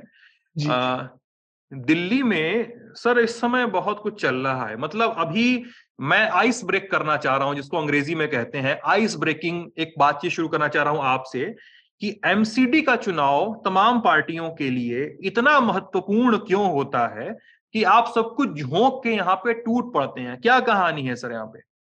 अरे सर ये तो सर न कहें सिद्धांत कहें आप प्लीज़ सर आप बहुत सिद्धांत जी ये सिद्धांत जी ये तो ये तो आप मान लीजिए कि दिल्ली जो है वो चौदह वर्ग किलोमीटर में फैली हुई है। तो दिल्ली का जो 94 परसेंट जो एरिया है, वो एमसीडी के पास है। दिल्ली की जो भी कुल आबादी है, वो 90 95 परसेंट आबादी वो एमसीडी के एरिया में रहती है। तो सब कुछ तो एमसीडी के पास है। यहाँ पे दो बोर्ड, यहाँ दो निकाय और भी हैं। एक है अपना कैंटोनमेंट और एक है एनडीएमसी। ये तो सब दो तीन परसेंट के लोग हैं। बाकी 94 परसेंट नाइन्टी परसेंट की जब बात होगी तो क्यों नहीं लोग लड़ेंगे? क्यों नहीं लोग जान लगाएँगे? सारी शक्ति, सारी ताकत, पैसा और पावर जो है वो एमसीडी में है। देश, दिल्ली की अगर देश की सबसे बड़ी बिल्डिंग में आप बैठने लग जाएँगे, आप बड़े नेता हो जाएँगे, आपके आगे पीछे लोग घूमेंगे, ऐसा दफ्तर तो दिल्ली सरकार का दफ्तर नहीं है। और आ, काम क्या है? काम बहुत सारे काम है। सारा बिल्डिंग बायलाज सारा एमसीडी देखती है। दिल्ली के अंदर छोटे बड़े पार्क वो एमसीडी के पास हैं। सारे प्राइमरी प्राइमरी एजुकेशन उसके पास है। प्राइमरी डिस्पेंसरीज वगैरह उसके पास है। रोड्स नाले सफ़ाई व्यवस्था क्या क्या नहीं है एमसीडी के पास? तो एमसीडी के लिए क्यों नहीं लड़ेंगे? जान लगा देंगे वो तो। जान दे भी देंगे और जान ले भी लेंगे वो तो। ले भी लेंगे। ले भी लेंगे। तो लेने अच्छा। देने की बात चल रही थी अभी? आपने देखा नहीं? वो कह रहे कि मेरी जान ले रहे हैं वो कह रहे उसको जान दे रहे हैं। हाँ मनोज तिवारी और सिसोदिया के बीच की लड़ाई चल रही है। अच्छा रामेश्वर जी एक बार याद आ रहा है कि एक माहौल एक बार आ, हम जब कवर करते थे 2002-2007 की बात है। उस समय एक जान लेने की जब बात हुई तो एक जान चली भी गई थी। और दो पार्षद थे या त्रिकोण प्रेम त्रिकोण बन गया था उस समय। हाँ क्या याद कहानी- होगा क्या- आपको? क्या कहानी है सर क्या कहानी जरा वो बताइए ना कि वो अरे त्रिकोण बना था सर प्रेम त्रिकोण। इन्होंने कुणाल जी ने जो है ना बहुत पुरानी और बहुत शानदार शानदार तो नहीं बोलेंगे क्योंकि किसी की मौत हो चुकी थी तो इसलिए शानदार तो नहीं बोला जाएगा। लेकिन यह था कि पॉलिटिक्स में ऐसा भी हो सकता है। पॉलिटिक्स के अंदर मोहब्बत भी हो सकती है पार्षदों के बीच में महिला पुरुष पार्षदों के बीच में और सौतिया डाह भी हो सकता है। और इस सौतिया डाह में जान भी चली जाती है। ये तो पहली बार देखा मुझे तो लगता है देश ने पहली बार देखा। एमसीडी के एक बहुत बड़ी नेता कांग्रेस की सरकार थी उस टाइम एमसीडी के अंदर 2002 से लेकर 2007 तक। कुणाल जी उस टाइम और हम सब दोनों कवर करते थे। तो जो सबसे बड़े नेता थे एमसीडी के मनोज जी भी जानते हैं मनोज मिश्रा जी हम्म। उनके दाएँ हाथ थे वो सब कुछ वही देखते थे। उनका एक किसी महिला पार्षद से प्यार हो गया महिला पार्षद थी आउटर दिल्ली की दिल्ली देहात की। अच्छा। ये थे दिल्ली शहर के। महिला पार्षद से उनको प्यार हो गया आउटर दिल्ली की। हाँ जी। ओह अच्छा। मतलब प्यार की ऐसी चर्चाएँ चली ऐसा मामला चला। लेकिन उससे पहले भी एक और महिला पार्षद उनसे प्यार कर रही थी। ओहो त्रिकोण एंगल बन गया जो भी अभी अभी इन्होंने बताया ना कुणाल जी त्रिकोण एंगल बन गया। हम्म। तो With Lucky Land slots, you can get lucky just about anywhere. Dearly beloved, we are gathered here today to. Has anyone seen the bride and groom? Sorry, sorry, we're here. We were getting lucky in the limo and we lost track of time. No, Lucky Land Casino, with cash prizes that add up quicker than a guest registry. In that case, I pronounce you lucky. Play for free at LuckyLandSlots.com. Daily bonuses are waiting. No purchase necessary. Void where prohibited by law. 18 plus. Terms and conditions apply. See website for details. जो पहले वाली जो महिला थी जो उनसे प्यार करती है जो नई वाली दिल्ली देहात वाली थी उसके अंदर उनमें आपस में टचल हो गई तो फिर ये रहा कि लंबा किस्सा है उसके बाद मतलब ये- अगर आप नाम न बताना चाहें पार्टियाँ ही बता दें कम से कम सब कांग्रेस सब कांग्रेस कांग्रेस सब कांग्रेस कांग्रेस कांग्रेसी ठीक है। कांग्रेस जो और ना ये मज़ेदार मज़ेदार किस्सा सुनिए हाँ रामेश्वर जी बताइए। कांग्रेस जो है ना वो वो बहुत अच्छी पार्टी है शानदार और जानदार पार्टी है। वो कहती है प्यार लो और प्यार दो। कांग्रेसियों का काम ये है। ओके। तो ये ट्रायंगल बना ट्रायंगल में ये हालत हो गई कि जो एक महिला थी वो सोतिया ढहा हो गया। उसने उन उन पार्षद की जो उनके प्रेमी थे कुणाल जी समझ रहे हैं उनकी हत्या करवा दी। अच्छा। पश्चिमी उत्तर प्रदेश में और वो नहर जो है गंग नहर के अंदर वो हाँ। उनको उनकी लाश फिकवा दी और कई दिनों के बाद वो जाल वल लगाया तब उनकी उन बेचारों की डेड बॉडी मिली। आज वो महिला जेल में है शायद वो छूट गई लेकिन वो जब तक जेल में रही तब भी वो दबंग रही। अच्छा तो ये केस अभी चल रहा है कि अभी केस नहीं उसको उसको सजा उसको सजा हुई आजीवन कारावास हो गया था उस महिला महिला पार्षद को। अच्छा। हाँ देखिए जो दूसरी महिला थी जो दिल्ली देहात वाली जो महिला थी वो बहुत शरीफ थी। बहुत शरीफ थी बहुत समझदार अच्छे पढ़े लिखे परिवार से थी उन्होंने बहुत ज़्यादा इस मामले को तूल ले दिया। लेकिन अच्छा। वो दूसरी पार्षद थी उसको थोड़ी नाराज़गी उसकी बढ़ गई थी। लेकिन वो नाराज़गी इतनी बड़ी कि एक पार्षद की जान चलेगी तीन पार्षदों के बीच का प्रेम था ये। हाँ जी। उसमें एक की जान चलेगी पार्षदों के प्रेम और नेताओं के बीच में प्रेम के कुछ किस्से इन दिनों भी बड़े चलन में हैं। हम लोग जब न्यूज़ रूम में बैठते हैं और सामने बहुत सारे चैनल चलते रहते हैं और वहाँ पे लिखता लिखा जाता है कि सब कोई एक दूसरे को फंसाने में तुला हुआ है सबके ऐसे ऐसे आरोप हैं। जैसे दिल्ली के नेता और स्वास्थ्य मंत्री रह चुके हैं सत्येंद्र जैन के किस्से इन दिनों काफ़ी चर्चा में हैं। सत्येंद्र जैन तिहाड़ में बंद हैं। एक बार कहा जाता है कि सत्येंद्र जैन कैदियों पर प्रेशर बना रहे हैं। तमाम चीज़ें ये सब आरोप लगते हैं। फिर कहा जाता है कि उनकी तबीयत खराब है तो जेल से एक वीडियो आउट होता है। जिसमें वो किसी व्यक्ति से मसाज करवा रहे हैं, सर पे और कंधों की चंपी, पैर की, पैर पे मसाज वगैरह करवा रही हैं। इसके बाद वो बोल, उसके तरफ़ से आता है, उनकी तरफ़ से एक ये एक एप्लीकेशन दायर किया जा रहा है कि जेल में वज़न गिर रहा है तो फिर जेल से एक और वीडियो लीक होता है उनकी ही सेल का और उस उस वीडियो में सत्येंद्र जैन खाना खाते हुए दिख रहे हैं और सोर्सेज के हवाले से कहा जाता है कि सत्येंद्र जैन का वज़न आठ किलो बढ़ गया है जेल प्रवास के दौरान। कुणाल जी दिल्ली में क्या हो रहा है? सीसीटीवी की फुटेज आसानी से मिल जाती है क्या इन दिनों? आप तो दिल्ली कवर कर रहे हैं सर क्या है? सीन बड़ी मज़ेदार बात है कि जो सीसीटीवी कैमरा लगवाने की जो जद्दोजहद थी, उसको लेकर के सत्येंद्र जैन, अरविंद केजरीवाल, मनीष सिसोदिया, ये तमाम लोग धरने पर बैठे थे एलजी हाउस में। याद होगा आपको? जी। सात आठ दिन पूरा वहाँ पर उन्होंने धुनी रमा दी थी कि अब तो हम यहाँ से हिलेंगे नहीं अब सीसीटीवी कैमरा लगने की फ़ाइल होगी कि क्लियर दिल्ली में तभी हम जाएँगे। अब वही सीसीटीवी कैमरा गले की फांस बन जाए। जेल में लगा हुआ हालाँकि जेल में पहले लगा है सीसीटीवी कैमरा पूरी दिल्ली में बाद में लगा लेकिन सीसीटीवी कैमरा से जुड़ा हुआ हो गया। अब मामला यह है कि अब सीसीटीवी कैमरा तो हर सेल में लगता है। लेकिन हर सेल से लीक नहीं होता है। जेल में जेल मंत्री रहते हुए उनको जेल हो गई। बाद में उनका जेल विभाग छीन लिया गया, लेकिन मंत्री बने रहे। आज भी मंत्री हैं। तो बात यह है कि टाइमिंग का पूरा खेल है। ये जो वीडियो फुटेज है, वो है सितंबर की, अक्टूबर की, लेकिन लीक हो रही है नवंबर में आकर के जब एमसीडी के चुनाव है। एमसीडी के चुनाव में अब ये अहम किरदार बन गए। सत्येंद्र जैन खासतौर पर अहम किरदार बन गए। किरदार इसलिए बन गए हैं क्योंकि वो एक वाया मीडिया है कि अरविंद केजरीवाल को अगर करप्शन में घसीटना है तो मनीष सिसोदिया के ज़रिए अभी उतना हो नहीं पाया संभव। लेकिन सत्येंद्र जैन एक ऐसी कमज़ोर कड़ी है, जिनकी वजह से केजरीवाल साहब की गर्दन फंसी हुई है। ले दे करके जब एक पर सफ़ाई देते हैं कि देखिए उनकी तो फिजियोथेरेपी हो रही थी तो अल्लाह के पटक दिया जाता है कि देखिए ये तो फिजियोथेरेपिस्ट है ना ये तो रेपिस्ट है। उसके बाद वो सफ़ाई देते रहते हैं कि चलिए अब अमित शाह जी भी जब गुजरात में जेल में थे तो उनकी भी बड़ी खातिरदारी होती थी। उसके बाद बात हुई कि अभी खातिरदारी की बात हो रही थी खाना पीना चल रहा था कि वो जैन हैं सत्येंद्र जैन और बिना मंदिर जाए हुए पूजा पाठ करते करके वो अन्न नहीं ग्रहण करते हैं इसीलिए वो फल फूल सब्ज़ी पे ही चल रहे हैं। जीवन किलो वज़न गिर गया है ये भी बात आई थी। अट्ठाईस किलो वज़न भी गिर गया है। अगले ही दिन खेल हो जाता है। अगले ही दिन वो कीवी के फ़ोटो केले खाते हुए, खीरा खाते हुए, गाजर खाते हुए, वो फ़ोटो फ़ोटो क्या? वीडियो तमाम वीडियो सब जगह चस्पा कर दी जाती है। तो ये एक ऑप्टिक्स है। पॉलिटिक्स ज़्यादा ऑप्टिक्स होता है। क्या दिखता है, क्या खेल हो रहा है? दिखाने की आप कोशिश करेंगे हम बड़े ईमानदार हैं। लेकिन आपको तस्वीरों में दिखा दिया गया, देखिए जी, ये तो रेपिस्ट मसाज कराते हैं। और फाइव स्टार होटल की तरह से जेल का पूरा इस्तेमाल करते हैं।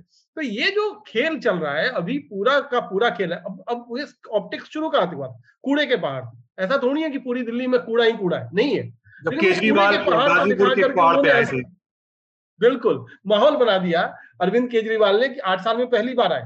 बतौर मुख्यमंत्री पहली बार आए थे। उसके बाद दो चार दिन के बाद मनीष सिसोदिया भी पहुँच गए। तो ये ऑप्टिक्स है। उन्होंने कूड़ा दिखा करके कोशिश की कि देखिए पूरी दिल्ली में कूड़ा ही कूड़ा है। तो ऑप्टिक्स का पलट ऑप्टिक्स ये जो वीडियो है वो दूसरा ऑप्टिक्स कर दिया कि देखिए इनकी तो पूरी राजनीति ही कूड़ा है। तो अब कूड़े में अब खेदिए। अब यही है कीचड़ राजनीति का जो रामेश्वर की कहानी बता रहे थे कि कहा एमसीडी में क्यों होता है। एक पैसे सैलरी नहीं मिलती है पार्षद को। लेकिन लाखों लाख टिकट खरीदने में उसके बाद चुनाव लड़ने में पूरा पूरी ज़ोर लगाई जाती है और टिकट लेने के लिए भी पैसे दिए जाते हैं। बड़ा बड़ा अजीब सा अजीब सी चीज़ है। एक पैसा सैलरी नहीं है। तीन सौ रुपया उनको हर मीटिंग में जाने का मीटिंग भत्ता मिलता है। बस महीने में एक मीटिंग होती है हाउस की। हाँ। एक महीने में तीन सौ रुपए की कमाई है। ओला उबर लेंगे ना तो उससे ज़्यादा नजफगढ़ से आने में सिविक सेंटर में हज़ार बारह सौ रुपए तो ओला उबर वाला ले लेगा। वो तीन सौ रुपए की मीटिंग के लिए इतनी मारामारी है इतनी मशक्कत है जान लेने पर भी और जान देने पर भी लोग उतारू है जैसा रामेश्वर जी कह रहे हैं। अच्छा कुणाल जी अ, मैं मनोज जी के पास जाऊँ उसके पहले एक एक एक चीज़ यहाँ पे एक और पूछना ज़रूरी हो रहा है क्योंकि टॉपिक ही वो डिस्कस हो रहा है। इस पूरे मामले में अभी तक मुझे लगता है एक पहलू पे बहुत सारे लोगों ने कम बात हुई मैं ये नहीं कहूँगा कि बात नहीं हुई लेकिन कम बात हुई कि जेल से ये सतत वीडियो लीक कैसे हो रहे हैं? यहाँ पर एक सवाल है, एक ऑर्डर का, एक सिस्टम का एक सवाल ये भी उठता है कि भाई जेल से वीडियो लीक कौन कर रहा है? तो तेन जैन ईडी के केस में है। ईडी ने कहा कि हमने वीडियो नहीं लीक किया है। कोई पिछले दो चार दिनों पहले की खबर है। ठीक है मतलब ईडी ये क्यों कहेगी कि हमने वीडियो लीक किया? और मतलब ये आपको, ये तो कॉमन सेंस की बातें हैं, इस तरह की बातें हो रही हैं। ये कितना बड़ा मुद्दा अभी ग्राउंड पर है कि वीडियो लीक करने वाला कौन है? कौन है जो जेल के वीडियो की फुटेज वहाँ से मस्त एक पेन ड्राइव में करके ट्रांसफ़र कर दे रहा है? व्हाट्सएप वेब के ज़रिए ग्रुप में डाल दे रहा है कि भाई अब चला ले तू लोग। क्या क्या कहानी है? देखिए देखिए खेल कैसा है ना? ये ये वीडियो आज का है नहीं। ये वीडियो तो पहले आ चुका था पेन ड्राइव में। वो पेन ड्राइव में इंतज़ार कर रहा था एमसीडी चुनाव। वो आज का वीडियो नहीं है। ये ये पेन ड्राइव में पुराना इंतज़ार कर रहा था। चुका सही। मौके का इंतज़ार था। वो होता है ना टाइमिंग। वो क्रिकेट में टाइमिंग लगता है तो चौका या छक्का जाता है। यहाँ टाइमिंग होता है तो सीटें निकलती है। तो ये खेल पूरा पॉलिटिक्स टाइमिंग का भी है। तो टाइमिंग का इंतज़ार था कि अब कब असली टाइम पे हिट किया जाएगा। कब नब्ज कौन सी दबानी है? डॉक्टर को पता होता है ना कि कौन सी नब्ज कहाँ है किसकी कौन सी कमज़ोर नब्ज है तो वो सब जानते हैं। तो यही है पॉलिटिक्स का। तो कई सारी चीज़ें हैं। कहाँ कहाँ बदलाव किया गया? जब अप्रैल में एमसीडी चुनाव टाले गए उसके बाद मई में एलजी साहब बदल दिए गए सबसे पहले। और उसके बाद खेल शुरू हो गया। खेल शुरू हुआ। जेल में जेल के बाहर जेल के अंदर सारी जगहों पे जाँच शुरू हुई। उसके बाद जाँच ने रफ्तार भी पकड़ी और जेल में जो लोग थे सुकेश चंद्रशेखर आपको वो चिट्ठी लिखने लग गए डेली के डेली कि देखिए हमसे भाई ये तो वसूली कर रहे हैं। और वो अच्छा उस समय का। सबसे बड़ा कीवर्ड सुकेश चंद्रशेखर एक बड़ा कीवर्ड एक दूसरे कीवर्ड सत्येंद्र जैन के खिलाफ एलजी को चिट्ठी लिखने लगा। Exactly exactly. और वकील साहब धड़ाधड़ दे हर रोज एक एक चिट्ठी जा रही थी। जैसे अभी वीडियो आ रहा है वैसे चिट्ठी आ रही थी। तो ये सब चीज़ें है ये एक ना एक कहीं ना कहीं से उसकी तय है टाइमिंग की कब क्या होता है। वो फ़िल्मों की डेट होती है ना कि रिलीज़ करने की टाइमिंग फ़िल्म बन करके तैयार है। डब्बा कब खोलना है, रिलीज़ कब होनी है, मुहूर्त कब निकलेगा, उस पर इंतज़ार होता है। तो वो होता है क्या कि अच्छा ईद के दिन रिलीज़ करनी है या दिवाली के दिन या फिर होली के दिन, उस दिन बड़ी अच्छी व्यूअरशिप आएगी। उस दिन खूब चलेगी फ़िल्म लोग, भाई लोग एकदम टूट पड़ेंगे सिनेमाघरों में। तो वो उसी तरीके से अभी जो है, इस फ़िल्म की सबसे ज़्यादा ज़रूरत जो है टीआरपी जिसको हम कहते हैं, इस फ़िल्म की टीआरपी तो अभी ही है। क्योंकि चुनाव चल रहा है तो चुनाव में किसी को ज़रूरत है किसी को उस पर डिफेंड करना पड़ेगा किसी को बैकफुट पर डालेंगे कोई फ्रंट फुट पर खेलेगा। तो लोग चटकारे लेकर के देखते भी हैं देखिए देखिए देखिए मंत्री जी अरे वाह क्या पैर दबा रहे हैं मसाज भी करवा रहे हैं। और ये कौन सा होता है फिजियोथेरेपी जिसमें सर में मसाज होता है स्पाइन में दर्द होने की वजह से? तो ये तमाम चीज़ें जो है ना ये किस्से कहानियाँ लोग जो है चाय पे खूब चुस्की लेकर खूब मज़े में ये बताइए ये जो सर में जो चंपी हो रही है ये कौन सी फिजियोथेरेपी है? तो ये सारी चीज़ें तो होती रहती है। और इसका मकसद भी यही है लीक करने का कि इस तरीके की चकल्लस बातें हो, असली मुद्दों से ध्यान खिसक जाए, चुनाव इसी में लड़ लिया जाए। तो ये खेल है, यही तो चुनाव का खेल है और चुनाव में मज़ा इसी वजह से होता भी है। हाँ मैं अब इस पूरे दिल्ली में जो पूरी लड़ाई है, इसमें केजरीवाल की जान को खतरा है, मनोज तिवारी ऐसा कहते हैं। इसके बाद तमाम बातें हो रही हैं कि जो जेल के वीडियो पे जो बातें हो रही हैं इसके साथ एक है कैश फॉर टिकट का जिसमें अखिलेश पति त्रिपाठी फंसे हुए हैं उनके खिलाफ जाँच वाच हो रही है एसीबी ने जाँच की है। इसके अलावा वो लिकर कथित लिकर स्कैम का मुद्दा है जिस पर भी आ, आ, काफ़ी बातें हो रही हैं। मनोज जी आप आ, आपके पास में आता हूँ और इस पे एक मेरा एक सवाल ये है जो आज का डेवलपमेंट है जब हम एपिसोड शूट कर रहे हैं कि लिकर स्कैम में चार्जशीट दायर हो रही है आज की तारीख में और अगर मैं गलत नहीं हूँ तो जिस पर सबसे अधिक हमला किया गया, मनीष सिसोदिया के ऊपर, उनका नाम चार्जशीट से मिसिंग है।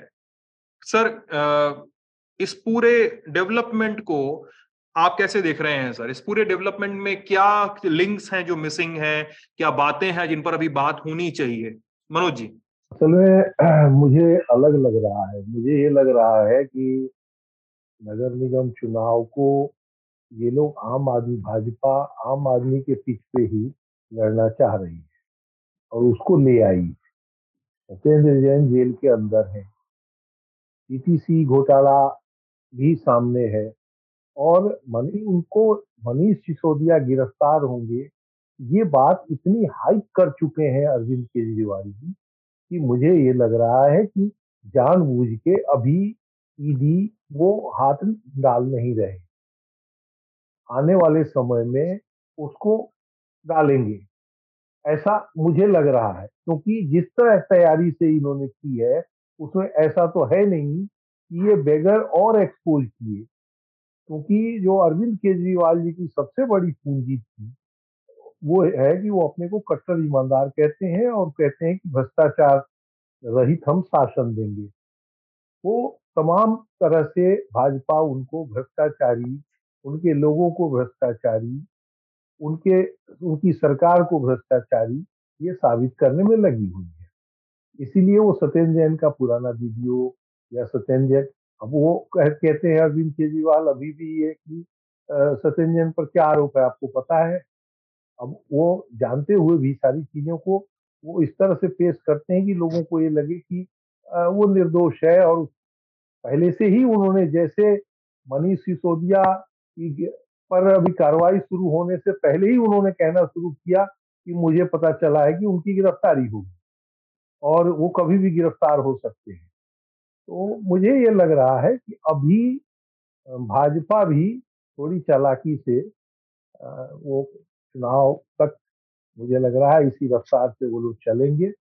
जितना एग्रेसनेस चुनाव प्रचार में आम आदमी पार्टी का था, उसको काफ़ी कम करने में भाजपा सफल हुई है, भाजपा जीतेगी, आम आदमी जीतेगी, ये तो बात की बात है। लेकिन अभी जो है कि वो एग्रेसनेस कम हुआ है। और शायद ये भी एक कारण है कि जिसके चलते दिल्ली नगर निगम का चुनाव गुजरात विधानसभा चुनाव के साथ किया गया। क्योंकि भाजपा के पास बड़ा तंत्र है। वो एक साथ कई राज्यों में चुनाव लड़ सकते हैं। आम आदमी के पास उतना बड़ा तंत्र नहीं है। तो इसलिए और उनकी मजबूरी ये है कि पहले अपनी दाढ़ी में लगी आग को मिटाएँगे या दूसरे की बुझाने जाएँगे या दूसरे जगह लगाने जाएँगे। तो इसलिए उनकी मजबूरी ये है कि वो दिल्ली बचाने में लगेंगे। उधर गुजरात से फोकस कम होगा और तो वो दिल्ली में सारी ताकत लगाएँगे। इसी दुविधा में तब तक चुनाव निकल जाएगा और वही होता जाता दिख रहा है। जैसे हम सबने देखा कि सत्येंद्र जैन का पुराना वीडियो। दिखाया गया। और ये तय है मतलब कोई ये सीक्रेट नहीं है कि वो वीडियो कैसे बाहर आया होगा। ज़ाहिर तौर से वो उसी तंत्र से आया होगा जिस तंत्र से उनकी सरकार के खिलाफ सब काम जैसा कुणाल जी कह रहे हैं कि वो पेन ड्राइव में पहले सेव करके रखा गया था रखा गया पे पत्रकारों के ग्रुप में डाल दिया गया। डाल दिया गया होगा और किया उन्हीं लोगों ने होगा जिन लोगों को आ, इनको एक्सपोज करना है। हमें आपको तो गरज है नहीं। तो इतना जासूसी हमें तो ये है कि सूचना मिलेगी तो हम उसको एक्सपोज करेंगे, हम लिखेंगे, या अपने चैनलों पर दिखाएँगे। लेकिन हम उसके लिए जासूसी करेंगे, ऐसी कोई संभावना है नहीं। जेल में पहले भी ऐसा नहीं है, इससे पहले भी हरसदन सिंह बल्ली भाजपा सरकार में जेल मंत्री थे और उनकी गिरफ्तारी हुई, वो जेल में रहे। और हम लोगों को पता है कि वहाँ जैसे अभी सेवा शुश्रूषा हो रही है, उसी तरह से सेवा शुश्रूषा उनकी भी हो रही तो वीडियो ऐसा नहीं आया। भाई मुँह से आपसे हमसे बातचीत में हुई कि उनकी बल्ली जी की खूब सेवा हो रही है। उसी तरह जैन साहब जेल मंत्री थे और उनकी जेल में खूब सेवा हो रही है। तो अच्छा इस सरकार अलग तरह से है भी। मैंने अकेला, अकेली सरकार है जिसके मुख्यमंत्री के पास कोई विभाग ही नहीं है। और 80 परसेंट भी अब विभाग दो ही मंत्रियों के पास है, दो ही मंत्रियों के पास। तीन मंत्रियों के पास गलती के विभाग है। वो अपने तरह से, अलग तरह से इन्होंने किया है। अब वो पता नहीं, वो अलग राजनीति करने का जो अपना कहते हैं उसका हिस्सा है या राम जाने। लेकिन अजीब तरह से सरकार अपनी चला रहे हैं। और अब आने वाले दिनों में, अभी तो मान लीजिए आज पच्चीस तारीख है, चुनाव में अभी टाइम है, चुनाव प्रचार अभी और आगे बढ़ेगा। लेकिन तब तक मुझे लग रहा है कि ये इतना इनको इनकी ही पीछ पर इतना एक्सपोज कर कर देगी भाजपा कि ये डिफेंसिव होकर चुनाव प्रचार करने मनोज जी, बहुत बड़ी बात कह रहे हैं कि इस समय बीजेपी आम आदमी पार्टी की टर्फ पे आके खेल रही है।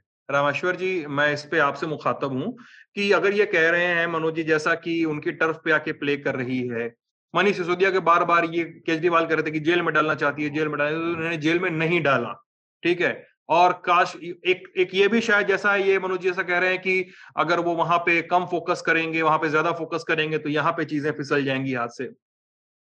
आप कितना सहमत है रामेश्वर जी इससे? और साथ में ये भी कि ये जो पूरा कैश फॉर टिकट का एक एक, एक जो एक हम हेडलाइन देख रहे हैं लगातार वो हेडलाइन कितनी सटीक बैठ रही है? क्योंकि एक बंदा है जो कथित तौर पे घूस का लिया हुआ पैसा लौटाने जा रहा है तब पकड़ा जाता है। ठीक है? एसीबी की जाँच होती है तो बयान आता है कि जिनके, जिन्होंने पैसा लेकर जिन, जिन्होंने पैसा दिया उनको टिकट नहीं मिला, ये आम आदमी पार्टी है। इस तरह से बयान आते हैं। रामेश्वर जी बीजेपी की टर्फ क्या मतलब उनको आम आदमी पार्टी से एमसीडी इलेक्शन में थ्रेट दिख रहा है, तब इतना एग्रेसिव है या सीन क्या है? कैश फॉर टिकट सब कुछ पे? देखिए ये, वो कहता है, इतिहास अपने आप को दोहराता है। केजरीवाल जी या मनीष सिसोदिया सिसोदिया जी जो भी आरोप लगा रहे ना, वो बहुत पहले से लगाते रहे। अच्छा दिल्ली वालों को ना इस टाइप की राजनीति को देखने, समझने, बूझने की आदत, हमें नहीं पता था कि दिल्ली की राजनीति ऐसी भी हो सकती है। इतने दिनों तक रामलीला मैदान में, इतने जज्बे के साथ लोग जुटे रहे, ये हमने दिल्ली में पहली बार देखा। कुणाल और हम डिस्कशन करते थे मेट्रो के अंदर केंद्र सरकार के खिलाफ नारेबाजी होती थी। चुआ चुआ टाइप की कुछ नारेबाजी होती थी। फिर कुणाल जी मुझे बताते थे नहीं नहीं रामेश्वर जी वो ये ये है ये है नारेबाजी का मतलब। तो ये हमने वो दौर पहली बार देखा। क्या क्या क्या नारेबाज क्या नारेबाजियाँ थी? प्लीज़ बताइए सर वो हुआ हुआ हुआ और वो फलाना दिमाग का चुआ ऐसा कुछ होता था ना केजरीवाल कुणाल जी? हम डिस्कशन करते थे कई सारे कई सारे मंत्रियों को लेकर के नाम लेकर के और उस समय ऐसा दौर था रामलीला मैदान में कि आपको मेट्रो में तिरंगा झंडा पता नहीं कितने सारे तिरंगे झंडे और पहचान में आ जाते थे लोग कि ये रामलीला मैदान जा रहे हैं। और उनका एक पूरा गुट होता था, कॉलेज के स्टूडेंट होते थे, ऐसे यंगस्टर्स होते थे जिन्होंने अभी अभी नौकरी ज्वाइन की है। इस तरीके के लोग होते थे और वो दल में दलों में बटे होते थे। ऐसा नहीं कि पार्टी कोई पार्टी थी। उनका अपना ग्रुप होता था? एक छोटा सा ग्रुप होता था। उस ग्रुप में नारेबाजी करते हुए जाते थे। लेकिन खुल करके नहीं बोल सकते हैं तो बहुत सारी चीज़ें हैं। लोग पीछे से नारे लगाते थे। और हम लोग उस समय ज़िक्र भी करते थे रामेश्वर जी और हम लोग सब लोग मनोज जी भी। मनोज जी तो हम सबके सीनियर हैं ही। तो हम लोग जब कवर करते थे और उस समय दिल्ली सचिवालय आना जाना रहता था तो हमारे बीच में यही चर्चा होती थी, उस समय शीला दीक्षित की सरकार थी और केंद्र में मनमोहन सिंह की सरकार थी। तो उस समय ये चर्चा होती थी कि आखिरकार इस तरीके से दिल्ली में भी उसी पार्टी की सरकार है, केंद्र में भी उसी पार्टी की सरकार है, उसके खिलाफ इतना बड़ा विरोध खुल करके, ऐसा नहीं कि दबी छुपी ज़ुबान में। तो ये, वो भी एक अलग दौर था, जिस दौर से की पैदाइश अगर हम कहें उसी से पैदा हुई आम आदमी पार्टी उसी से अरविंद केजरीवाल मनीष सिसोदिया सत्येंद्र जैन सब लोग निकल करके आए। तो वो वो आंदोलन का अपना अनूठा चरित्र भी था चेहरा भी था। अपनी, दिहा, अपनी दिहाड़ी छोड़कर ऑटो चालक टीटीसी के कर्मचारी तिरंगा लेके रामलीला मैदान में पैदल और मीलों चलते हुए हम लोगों ने देखा लोगों लेकिन अब वो उस जज्बे का जो रिज़ल्ट निकला वो हम सबके सामने है। वो कहना गलत है। और वो मनोज जी आपने देखा भी होगा कि हम हम रिपोर्टर्स का जो टाइम काम करने का जो टाइम था ना वो हमने छोड़ दिया। हमने कहा नहीं हम तो जब मन करेगा तब जाएँगे। रात को चले गए पूरे पावर, पावर शिफ्ट को देखते हुए आप देख हाँ, रहे थे। हाँ, हाँ, हाँ अब आपको एक बार एग्जांपल बताऊँ तो ये दौर ना दिल्ली वालों ने पहली बार देखा। मैं आपको उस दिन का उस, उस वक्त का एग्ज़ाम्पल बताता हूँ। दिल्ली का एक बहुत बड़ा सट्टेबाज नानी। अच्छा। वो पूरा टेंपो केले से भर के लेके आया हुआ। केले से भरे केले से भर के पूरा टेंपो कि भाई यहाँ पे लोगों को दिल्ली में कहा की घटना है ये? रामलीला मैदान में जो चल रहा था आंदोलन रामलीला मैदान में टेंपो। हाँ। कि लाखों लोग आए हुए हैं हज़ारों लोग आए हुए उनको जो ना वो खिलाएँगे। तो मैंने उससे कहा मैंने कहा यार तू तो महान आत्मा है तू तो भ्रष्ट आदमी है दोस्त अपना। और मैंने कहा तू क्या करा कर? नहीं यार रामेश्वर जी मुझे पाप धोने का एक मौका मिला मुझे। मुझे पाप धोने दो। मैंने क्यों करा? ये आदमी जो ना मुझे तो सतयुगी लगता। है और वाकई में ऐसा नहीं है। केजरीवाल जी की जो उस वक्त इमेज थी इनकी इनकी पार्टी की वो पूरे देश को मुझे लगता है कि उन्होंने आकर्षित किया। लेकिन हुआ क्या? इन्होंने उसी मामले को बार बार ये उसको रिपीट करते रहे। कोई भी इलेक्शन आया गोवा का इलेक्शन आया और जगह का इलेक्शन आया गुजरात का पंजाब का इलेक्शन आया ये रिपीट करते रहे। मारने की धमकी पीटने की धमकी शुरुआती दौर में तो केजरीवाल जी को चाटा पड़ा तो पूरा देश सन्न हो गया। केजरीवाल जी सन्न नहीं हो, पूरा देश सन्न हो गया। ये क्या हो रहा है? हमने देखा ही नहीं कभी किसी को पिटते हुए। लेकिन वो रिपीटेशन हो रहा ना रिपीटेशन हो रहा और बीजेपी वाले, उनको तो पूरा नेटवर्क है। उन्होंने पूरा एक्सपोज कर दिया।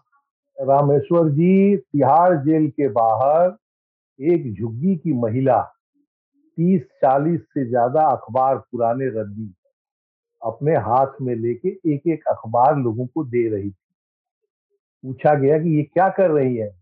बारिश हो रही थी, आपको याद होगा जब गिरफ्तारी के लिए पुलिस वहाँ गई तो गिरफ़्तार होने लग गए अरविंद केजरीवाल तो बारिश हो रही। तो वो कह रही थी, मेरे पास देने के लिए और खाने के लिए कुछ है नहीं। ये पेपर दे रहा हूँ, इस पे लोग बैठेंगे कम से कम। तो मेरा, मैंने ऐसा सेंटीमेंट जगा दिया था, अन्ना हजारे के आंदोलन में और इस आंदोलन में, और उसका नतीजा हम लोगों ने इतने ही कम साल में 2012 11 से शुरू हुआ और ये 2022 11 12 साल में बाईस के उत्तरार्ध में हम खड़े हैं। हाँ। बिल्कुल। और इतने ही दिन में हमने मतलब देख ली ये क्या हुआ। पहली बार पहली बार हमने ऐसी राजनीति देखी और और लोग बड़े खुश थे केजरीवाल जी से बहुत खुश थे लेकिन इतिहास को दोहराया जाने लगा ना सेम आरोप सेम बातें सेम चर्चा तो और बीजेपी तो जानते ही आप उनका नेटवर्क जानते हैं उनका काम करने का तरीका उनके पीछे कौन लोग हैं क्या नेटवर्क है सब जानते हैं। तो उन्होंने एक्सपोज करना शुरू कर दिया डिफेंसिव हो गई। अब ये जो हम कह रहे हैं कि केजरीवाल जी दिल्ली के अंदर जो हमें शुरू में लगता था कि ये तो कर देंगे अब तो लगता है कि टक्कर बराबर की और पता नहीं क्या हो जाए। वरना हमें तो शुरू में अच्छा, लगता लोगों जो सबसे पहली बार जिसने थप्पड़ मारा था ना वो था एक ऑटो ड्राइवर उसका नाम था लल्ली। जिसके बाद हाँ। जिसके यहाँ केजरीवाल मिलने भी गए थे फिर। हाँ जी जी। हाँ। और और लल्ली से मेरी बात हुई अभी भी मेरे फ़ोन में उसका नंबर सेव है। अभी भी मेरी कभी कभी बात हो जाती है। बड़ा दुखी रहता है, कहता है, आप लोग बार बार बात कर लेते हो, हमारे पास तो कोई फ़ायदा पहुँचा नहीं। मैंने कहा, क्या क्या फ़ायदा चाहिए? तो कहे क्या कि, अरे, उन्होंने तो उस दिन फल की टोकरी वोकरी भिजवा दी थी, खुद मिलने आ गए थे, उसके बाद हमें कुछ मिला नहीं। तो मैंने कहा, तुम किस सोच से गए थे? मैं मैं तो बस ऐसे ही मेरे दिमाग में कुछ फितूर आ गया था, मैं चला गया। वो एक दिन मुझे मिल गया, मैं ऐसे ही पुरानी दिल्ली स्टेशन के सामने खड़ा होकर के रिपोर्टिंग कर रहा था, वो आकर मेरे पास आ गया। कहा कि आप कुणाल जी हैं आपसे तो मेरी बात होती रहती है। मैंने कहा मैं तुम्हें पहचान नहीं रहा है। कहा मैं लल्ली हूँ मैंने ही थप्पड़ मारा था।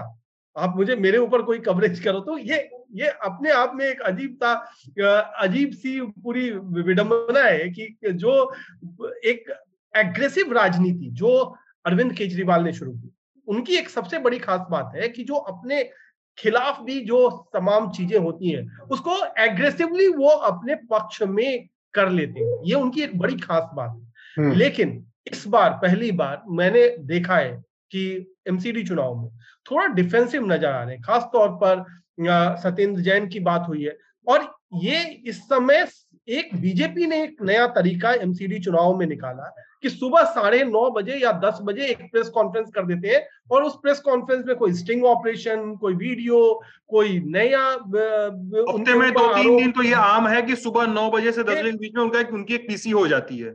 पूरा दिन और ये बीजेपी ने जी और ये बीजेपी ने तरीका निकाला है कि आम आदमी पार्टी को कैसे काट करना है तो उनको उनकी पीसी करने से पहले हम अपनी प्रेस कॉन्फ्रेंस कर दें।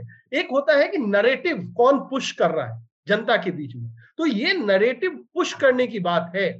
बीजेपी ने इस चुनाव में जीते हारे पता नहीं क्या होगा नतीजा, लेकिन इन चुनावों में उन्होंने नरेटिव पुश करने की कोशिश की है कि सुबह में एक ऐसा नरेटिव हम डाल दें जिस पर लोग दिन भर उसकी चर्चा करें। वही बात चर्चा में रहे चाहे वो सत्येंद्र जैन का मसाज वाला वीडियो हो या खाने वाला वीडियो हो या फिर आज की हम बात कर लें आज एक नया मामला आ गया कि किस तरीके से विजिलेंस जो डायरेक्टरेट है उसने स्कूल के जो में जो क्लासरूम्स बने उसमें घोटाले की बात की। तो वो चाह रहे चाहते हैं लगातार कि एक नरेटिव हर रोज हम एक ऐसा तैयार रखें कि उनकी नाकामियों पर पंद्रह साल का एंटी इनकम्बेंसी बीजेपी के खिलाफ है इससे कोई इंकार नहीं कर सकता। लेकिन आम आदमी पार्टी उस पर एग्रेसिव हो उससे पहले वो अपना एजेंडा सेट कर देते हैं और दिन भर उस पर चर्चा होती है। तो ये कहीं ना कहीं ये खेल है जो इस बार बीजेपी अच्छी तरीके से कर रही है। शायद उनके केंद्रीय नेतृत्व का ये एक तरीका है अरविंद केजरीवाल को थोड़ा कंट्रोल में रखने का। लेकिन नतीजे कुछ भी हो सकते हैं। नतीजे पर क्या होगा इसका असर तो नहीं पता है लेकिन ये एक तरीका तो देख लिया। एक हाँ, फॉर्मेट एक नया फॉर्मेट हाँ हाँ रमेश्वर जी आता हूँ आपके पास। ये एक बड़ी बहस है इसमें जो हम लोग एज ए पत्रकार भी रोज देखते हैं कि दिल्ली को लेकर दिन भर एक एजेंडा कम से कम ज़रूर हॉट प्लेट पे रखा होता है। उस दिन तापमान उसका बढ़ा होता है और उस दिन सबके डिफेंसेस और सबके ऑफेंसेस अपनी तरफ़ से सेट होते रहते हैं। और इस सब में जब हम बीजेपी बनाम आदमी आम आदमी पार्टी आम आदमी पार्टी बनाम कांग्रेस कांग्रेस बनाम बीजेपी इस सब की जब चर्चा करते रहते हैं इन सब के बीच में आम आदमी पार्टी के अंदर का डिसेंट जो है उसकी भी बड़ी चर्चा है। जैसे अभी मैंने अखिलेश पति त्रिपाठी की बात की उनको एसीबी की जाँच के दायरे में है लेकिन ये ही एक एग्ज़ाम्पल नहीं है। आ, आपके मटियाला से विधायक हैं गुलाब सिंह यादव। वो आपका श्याम विहार में एक मीटिंग में पहुँचते हैं और आम आदमी पार्टी के कार्यकर्ता और दूसरे समर्थक ही उनको पीटना शुरू कर देते हैं। बीजेपी इसका वीडियो बड़ा वायरल होता है कि बीजेपी के लोग इसका वीडियो अपने अपने तरीकों से उठा के शेयर करते हैं। ये आरोप लगते हैं कि मतलब इस तरह की जो लाइन सेट होती है कि ठीक है भाई, आप अखिलेश पति त्रिपाठी के लिए बोल रहे थे कि भाई वो प्लांटेड है और ये इस तरह की बीजेपी के अपने आरोप हैं, बीजेपी फंसाने की कोशिश कर रही है, ये है, वो है। लेकिन भाई अब आपके ही कार्यकर्ता पीट पाट रहे हैं ये सब चीज़ें हो रही हैं। और फिर ये भी बात होती है कि भाई आप साइलेंट हैं इस पे इस पूरे मसले पे कि आपका विधायक आपके विधायक को पीटे एक, जनप्रतिनिधि को पीटा जा रहा है। सर ये क्या है? कुणाल जी आप बताएँ फिर मैं मनोज जी के पास चलता हूँ। देखिए इसमें एक एक तरीके से मैं लगातार कर रहा हूँ कि हम जब पॉलिटिक्स को कवर करते हैं ना तो हम एक डायग्नोज करते हैं। एक लाइन ऑफ़ जो जैसे डॉक्टर देखते हैं ना कि क्या क्या हुआ उसमें पहले क्या हुआ कहते हैं मेडिकल भाषा डायग्नोसिस जो होता है तो हम उसको डायग्नोज करते चलते हैं। तो जब आप इस पूरे पॉलिटिकल जो घटनाक्रम है इसको का डायग्नोसिस करेंगे तो आपको इसके एक टेम्पलेट दिखेगा। टेम्पलेट ये दिखाई पड़ता है कि कहीं ना कहीं बीजेपी ने एक तरीके से एग्रेसिव कैंपेन का मुद्दा छोड़ा छेड़ा और उसमें उन्होंने कुछ हो सकता है। इसमें हमें ये पता नहीं है कि आखिरकार किस तरीके से कितना इन्वॉल्वमेंट है बीजेपी का। लेकिन जिस तरीके से हमें दिखाई पड़ रहा है कि जिसने पहले पहला आरोप लगाया कि उस टिकट की खरीद फरोख्त हो रही है उसको बीजेपी ने शामिल करवा लिया। वो आम आदमी पार्टी का कार्यकर्ता था उसको बीजेपी ने दो दिन पहले शामिल करवा लिया है। उसके बाद एक महिला आती है वो भी खरीद फरोख्त का आरोप लगाती है वो भी बीजेपी के मंच पर आके करती है। तो क्या इसको इनडायरेक्टली कहीं ना कहीं ये जो बगावत है उसको बीजेपी पीछे से हवा दे रही पीछे से पुश कर रही है नरेटिव बना रही। तो ये एक तरीके से हमें दिखाई पड़ रहा है कि एक सेट पैटर्न है एक सेट एजेंडा है एजेंडा को कहीं ना कहीं वहाँ पर लाने के लिए ये जो केजरीवाल साहब का खेल था स्टिंग कर लेना या किसी के खिलाफ इस तरीके हाँ। के आरोप लगाना और फिर वहाँ से चले जाना तो उस खेल में यहाँ पर कोशिश कर रही है कि कुछ दाव चल दिया जाए और कहीं ना कहीं उस दाव की जब चर्चा होती है ना आम लोगों पे जैसे हम और आप चर्चा कर रहे हैं तो वो कामयाब भी हो गई कि देखिए हो तो रहा है कुछ ना कुछ तो हो रहा है पिट रहा है। मटियाला के विधायक गुलाब सिंह गुलाब सिंह क्यों महत्वपूर्ण है? सिर्फ़ मटियाला के विधायक है ऐसा नहीं है। गुजरात के प्रभारी भी हैं आम आदमी पार्टी और गुजरात में भी चुनाव हो रहा है। जी। तो अगर गुलाब सिंह पिट रहे हैं तो मैसेज सिर्फ़ दिल्ली में नहीं जा रहा है गुजरात तक पहुँच रहा है। तो ये जो पिटने पिटवाने खेल खिलाड़ी ये सब तो है। कहीं ना कहीं पूरा पॉलिटिकल खेल है। अब कौन करवा रहा है कौन कर रहा है इसमें हम बहुत नहीं जाएँगे। लेकिन कुछ लग रहा है कि इस तरीके का कुछ कोई वायरस चल रहा है जो एक के बाद एक को वहाँ पर घुसता चला जा रहा है। जैसे होता था ना कोविड गुलाब सिंह खुद ही हाँ गुलाब सिंह ने खुद ही ट्वीट करके कहा कि बीजेपी के लोग मुझे पीटने वालों को बचाने के लिए थाने में पहुँचे थे और ये सब चीज़ें हैं। उन लोगों को भाजपा का उम्मीदवार मौजूद था। और जिसमें आप, जिस झंझट की बात कर रहे हैं आप लोग, जो पार्टी के बीच में होता है, हमने ये मतलब बंगाल चुनाव में भी देखा। वहाँ पे बीजेपी बैकफुट पे थी, क्योंकि वहाँ के लोग टिकट बांटने, टिकट काटने को लेकर बीजेपी के लोग, वहाँ पे पार्टी के खिलाफ हम लोग, पार्टी पे हमलावर थे वहाँ पे। ये हमने वहाँ पे बंगाल चुनाव में देखा। पिछले साल। Manoj ji cash for scam की बात, क्या cash for ticket scam sorry cash for ticket की बात हो रही है इस पूरे स्कैम को जिसको बार बार कहा जा रहा है कि इस तरह की चीज़ें हुई हैं आरोप की शक्ल में अगर कहा जाए तो इस पर आप क्या सोचते हैं सर? क्या सेंटिमेंट्स हैं? देखिए, ये केजरीवाल जी को तो पता होगा, लेकिन वो इसे स्वीकारेंगे नहीं आसानी से, कि जो लोग उनके साथ जुड़े हैं, या वो भी उसी राजनीतिक सिस्टम में हैं जिस राजनीतिक सिस्टम में भाजपा, कांग्रेस और दूसरी पार्टियाँ रहती आई। ये केजरीवाल जी को पता होगा या वो मन से भले इसको स्वीकारे नहीं, लेकिन इनको स्वीकारना चाहिए कि जो लोग उनके साथ जुड़े हों, कोई आसमान से आए हुए चमत्कारी पुरुष नहीं है। अभी पिछले दिनों एक खबर आई कि मुकेश गोयल नाम के एक नेता जो कांग्रेस में वर्षों रहे और सभी महत्वपूर्ण नगर निगम के पदों पर रहे, उन्होंने एक जेई से पैसे मांगे। मांगे, नहीं मांगे, मुझे नहीं पता। लेकिन आप बतावे उस मुकेश गोयल को हम सब जानते हैं।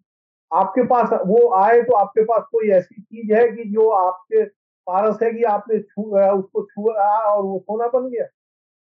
तो ये आपको मानना पड़ेगा कि आप भी चुनाव लड़ रहे हैं, आपको भी चुनाव लड़ने के लिए आपको पैसे चाहिए, आप भी लोगों से पैसे इकट्ठे कर रहे हैं। टिकट में पैसे लेकर टिकट देने की बात कोई नहीं तो है नहीं। हाँ अब ये जो फ़र्क पड़ा है, वो और खतरनाक हुआ कि पहले दल जो है, वो चंदा भी लेते थे और इस तरह के डोनेशन पब्लिकली लिया करते थे। गाँव के लोग इकट्ठा होकर पैसे देते थे चुनाव लड़ने के लिए। अब तो आप वो सब बंद करके कि हम तो बड़े ईमानदार हैं, हम तो साहब कट्टर ईमानदार हैं, हम एक रुपया किसी से नहीं लेंगे, फलाना करेंगे, ढिमकाना करेंगे और पता लगा कि इतने लाख रुपए लिए आपके फलाने चेले ने फलाने अखिलेश प्रतिनिधि पार्टी ने तो फलाने ने। तो ये मुझे लग रहा है कि इसको स्वीकारना होगा कि राजनीति ऐसे ही चलती है और इस राजनीति को शुद्ध करने के लिए कठोर जो वायदे आप लोगों से किए हैं, उस पर कठोरता से आपको अमल करना होगा, आपको दिखाना होगा। इसी दिल्ली में, हम लोग बूढ़े हो गए अब इस दिल्ली में, पैंतीस, छत्तीस साल पत्रकारिता करके हमारे श्री रामेश्वर है कुणाल जी भी काफ़ी सीनियर है। हम लोगों ने देखा है इसी दिल्ली में पचास हज़ार रुपये में लोगों ने विधानसभा का चुनाव लड़ा है। इसी दिल्ली में मैं भाजपा के दो ऐसे मेयर को जानता हूँ, जो दस हज़ार रुपये अपनी जेब से खर्च करने की स्थिति में नहीं थी। पार्टी ने चंदा करके उनको चुनाव लड़वाया और चुनाव जीतने के बाद मेयर बनवाया। मैं ऐसा नहीं कह रहा हूँ कि बीजेपी बड़ी ईमानदार मैं ये उदाहरण दे रहा हूँ जब प्रवेश जी सारा दिन की राजनीति किए। आपको पता होगा, जो आदमी आठ साल दिल्ली का मुख्यमंत्री रहा, उसके पास रिफ्यूजी कोटे का मिला हुआ दो कमरे का घर था, जो अपना कपड़ा भी चेंज करते थे तो पब्लिक के बीच में जाके करते थे। और वो आदमी उन्नीस सौ बावन में एमएलए थे, जब देश जब दिल्ली में पहली विधानसभा बनी। इसलिए ऐसा नहीं है कि अगर आप चाहें तो इस दिल्ली में आप ईमानदारी राजनीति, इसके लिए आपको कोई ढोंग करने की ज़रूरत नहीं है। जब प्रवेश जी ने कभी ढोल नहीं पीता कि वो ईमानदारी है और ईमानदारी की राजनीति कर रहे हैं? हम सब जानते थे कि जब प्रवेश जी के क्या क्या शौक हैं और वो कैसे पूरे किए जाते हैं। पूरे ज़िंदगी उनके पास गाड़ी नहीं थी, ऑटो से चलते थे। और ये प्रवेश जी नहीं है, मैं तो दसियों नाम इसी का लोगों का लेके मैंने प्रदेश अध्यक्ष भाजपा के डीटीसी बस में यात्रा करते हुए देखा। ये तमाम तरह की चीज़ें हैं और आम आदमी में भी बहुत सारे ईमानदार लोग होंगे और होने भी चाहिए। राजनीति देश ऐसे ही नहीं चल रहा है। अगर सारे भ्रष्ट होते तो ये देश चलता ही नहीं। जी। लेकिन हम ये ज़बरदस्ती इस बात को और गलत को गलत नहीं स्वीकारें और ज़बरदस्ती हम इस बात को जिसको हम लोग या हम भाषा में जैसे मैं ओरिजिनल बिहार का हूँ तो थेथरई कहते हैं कि वो हम खेथरई करें कि नहीं हम साथ हम तो हम तो कट्टर ही ईमानदार है। तो ज़्यादा गड़बड़ है और उससे राजनीति का ज़्यादा नुकसान हो रहा है फिर उससे आप ज़्यादा एक्सपोज होंगे। देखिए पार्टी तो पैसा लेती है ये तो जग ज़ाहिर है। कोई दिक्कत नहीं है। कई साल पहले आपकी जानकारी में होगा कि दिल्ली के वो दो बहुत बड़े कांग्रेसी नेता देर रात को दो बजे जी। ब्रीफ केस लेके एक बहुत बड़े नेता के घर के बाहर पहुँचे। आपकी ही आज तक वालों ने उसमें कुणाल भी शामिल है। स्टिंग किया था। रात को दो बजे आपने रिकॉर्डिंग करके चला दिया सुबह दिल्ली में हंगामा हो गया। तो पार्टी पैसा लेती है ये तो बहुत सामान्य बात है। लेकिन सवाल ये है जैसे भी कुणाल जी ने बताया कि तीन सौ रुपए एक मीटिंग होती है महीने में पार्षद को मात्र तीन सौ रुपए मिलते हैं। तो वो भाई मेरा पैसे क्यों दे रहा है टिकट टिकट टिकट पाने के लिए? हाँ ये वाजिब कुछ है ये ये सवाल उठना चाहिए वाजिब है। वाजिब सवाल है ना। कि भाई एमएलए की तो तनख्वाह ठीक है वो लाख है किसी की दो लाख है किसी की तीन लाख है। और आपके पास फंड है एमएलए के पास फंड है काम फंड है, सब कुछ तमाम चीज़ें हैं। तमाम चीज़ें लेकिन ये है कि भाई ठीक है पार्टी को तो चाहिए पार्टी तो जो कोई भी इलेक्शन लड़ेगी उसको पैसा चाहिए। कहीं से भी आए वो तो शुरू से चल रहा है। वो तो जब से देश में लोकतंत्र हुआ सरकारी चली हो रहा है। लेकिन सवाल सबसे बड़ा ये होता है कि ये बंदा पैसे क्यों दे रहा है? उसने बोला मैं अस्सी लाख दे रहा हूँ वो कह रहा है मैं नब्बे लाख दूँगा। वो कह रहा है कि मैं एक करोड़ दूँगा। अरे भाई साहब तुम यार सब हो ये मामला क्या है? हम्म। तो देखिए एक तो सीधी सीधी बात है कि कुर्सी का नशा होता है सत्ता का नशा होता है वो तो होता ही है। ठीक है उसको तो कोई डाउट नहीं कर सकता। लेकिन आपको पता है कि जब आप काउंसलर बन जाते हैं काउंसलर बनने के बाद इनडायरेक्टली आपको क्या क्या सुविधाएँ मिलती हैं? मज़ा आ जाएगा आपको आनंद की अनुभूति जाएगी। बताइए क्या क्या मिलते हैं? सबसे पहले आपके घर पे दो या राज तीन है खोल ना देंगे सरकारी। है कुणाल जी? आज सारे राज खोल ही डालिए। नहीं वो राज नहीं वो तो प्यार मोहब्बत के आपस की बात है। सबसे पहले चलिए आप आप अपनी बात हाँ बिल्कुल। बताइए बताइए रमेश जी। सबसे पहले तो जो काउंसलर है अगर वो किसी कमेटी का चेयरमैन है बाईस कमेटी होती है बाईस चौबीस कमेटीज हैं बागवानी committee health committee community committee ये कमेटी फलना कमेटी बहुत सारी कमेटी अगर उस कमेटी का चेयरमैन है उस कमेटी के पास कोई पावर नहीं होती। लेकिन अगर वो उस कमेटी का चेयरमैन बन गया तो तीन या चार चपरासी तो उसके घर पे पहुँच जाते हैं। चार नौकर होते हैं जो बेचारे फोर्थ क्लास एम्प्लॉय होते हैं तीन चार उसके घर पे जाते हैं। ड्राइवर सरकारी। ठीक है सर? उसके घर जो सब्ज़ी पहुंचेगी सरकारी फल फ्रूट पहुँचेंगे सरकारी। कार में उसके जो पेट्रोल डलेगा वो भी सरकारी। मतलब आप मुझे आप आप मुझे सवाल करते रहिए मैं बताता रहूँगा। इलाके के अंदर सारा सबसे बड़ा जो खेल है वो क्या होता है? सबसे बड़ा खेल है कि इमारत बन रही है, बिल्डिंग बन रही है। बिल्डिंग बाय लॉज वो है एमसीडी के पास, जो केंद्र सरकार द्वारा प्रदत्त है। केंद्र सरकार ने उनको अधिकार दे रखे कि दिल्ली को संवारना, बनाना, कैसे बने वो तुम्हारा काम है। ऊँची जाएगी या ऐसी जाएगी वो करेंगे। आप ये देख लीजिए, नक्शा आप पास करवा लीजिए, ऑनलाइन है सब कुछ करवा लीजिए आप नक्शा, उसके बाद भी आप करके दिखाइए। सब कुछ बटा हुआ है, पूरा करप्शन है, पूरा बच्चा, सबको पता है। बीस साल पहले भी ये था, आज भी, बीस साल बाद भी रहेगा। अच्छा इसमें एक एक बड़ा रोचक पहलू है। एक बार हमने एक स्टोरी की थी। स्टोरी ये की कि जब हम उस समय टाउन हॉल में एमसीडी का मुख्यालय हुआ करता था हाँ। पुरानी दिल्ली में जहाँ के रामेश्वर जी हैं ओरिजिनली अभी तो रोहिणी वाले हो गए अब तो काफ़ी दिल्ली के पौष इलाके में पहुँच गए। चले गए लेकिन पहले पुरानी दिल्ली में जन्मे हैं और बहुत बहुत रमे हुए हैं। पुरानी दिल्ली के एकदम माहिर खिलाड़ी हैं। कभी आप बात करेंगे तो वहाँ की पूरी भाषा भी बता देंगे कि कैसे होती है वहाँ की। खैर उस पर कभी और हम चर्चा कर लेंगे। तो वहाँ पर जब हम गए तो हम स्टोरी करने गए कि आखिरकार सारे जो ड्राइवर थे जिन ड्राइवरों की बात कर रहे थे अभी रामेश्वर जी वो एक कमरे में बैठ करके ताश खेल रहे थे। अच्छा। तो हमने कहा कि अरे भाई आप लोग ताश खेल रहे हो तो गाड़ी कौन चला रहा है? गाड़ी कोई तो चला रहा होगा ना। महामहिम जो कमेटी के चेयरमैन है पार्षद महोदय उनकी गाड़ी कौन चला रहा है? अधिकारी साहब है। कहा क्या कि वो सब बेलदार चलाते हैं। अच्छा गाड़ी चलाना बेलदारों की जी हाँ साफ़ सफ़ाई। और बेलदार क्यों चलाते थे? क्योंकि वो परमानेंट नहीं होते। ये ड्राइवर जो होते हैं वो परमानेंट होते हैं वो भेद जान जाएँगे। कल की तारीख में इंक्वायरी हो गई तो कुछ ना कुछ राज इधर उधर हो जाएगा। तो बेलदारों से गाड़ी चलवाई जाती थी और ड्राइवर पत्ते खेलते थे। तो ये खेल है एमसीडी का। एमसीडी में सैलरी नहीं है लेकिन कमाई पूरी है मोटी कमाई है। हर रोज बधा हुआ है। बेलदार का काम, झाड़ू लगाना कम। वहाँ का खबरी ज़्यादा होता है कि रामेश्वर जी ने अपने गली में एक ईंट किसके घर में लगी है और दूसरी ईंट किसके घर में लगी है। उसके यहाँ अगले दिन नोटिस ना चस्पा हो जाए तो आप बताइएगा। वसूली का काम वही लोग करते हैं। JE, junior engineer, building department में। भर्ती होने का कितना पैसा मिलता है वो रामेश्वर जी जाने उनकी सैलरी क्या होती है लेकिन उनको कितना घूस दे करके करना होता है? क्योंकि जूनियर इंजीनियर ही सबसे सर्वे सर्वा होता है। कई मामलों में तो असिस्टेंट इंजीनियर एग्जीक्यूटिव इंजीनियर पानी भरते हैं क्योंकि जेई सबका आँखों का तारा होता है वो कमाई करके लाता है वो पॉकेट में डालता है पैसा। तो वो जो होता है ना जैसे कि कांस्टेबल हुआ वो सबसे बड़ा वहाँ पर जाकर के अपना नज़र रखता है। तो वो अफसर। नज़र बेलदार और जेई के थ्रू पूरा सिस्टम चलाते हैं पार्षद तो इसीलिए पार्षदों की चलती है। उनको पता है वो अपने हिसाब से जेई की भर्ती कराने के लिए कि हमारे इलाके में कौन सा जेई लगेगा। उसके लिए इतनी पैरवी होती है कि जो जुगाड़ू जेई है जो पैसा वसूलने में बिल्कुल माहिर है मक्खी चूस है एक एक दाना निचोड़ करके ले आता है उसकी भर, अपने इलाके में किसी तरीके से पोस्टिंग हो जाए उसके लिए खूब बोलियाँ लगती हैं और खूब पैरवी होती है। तो यही सब खेल है और उसमें खूब मज़ा आता है। रामेश्वर जी और हम जब करते थे एमसीडी कवर तो हम लोग कई बार कहते थे कि दिल्ली सरकार में क्या मज़ा है? जो रस इस एमसीडी को कवर करने में है ना वो दिल्ली सरकार को कवर करने में मज़ा और आप जो है और और, और सिद्धांत जी आप ना कभी सिविक सेंटर में जाइए जो इनका मुख्यालय जी मैं गया मुख्यालय मुख्यालय में नेताओं के जो रूम्स है ना रूम आप देख लीजिए ना। मैं कह रहा हूँ कि केंद्र सरकार के अंदर जो आई अधिकारी उनके कमरे भी ऐसे नहीं होंगे।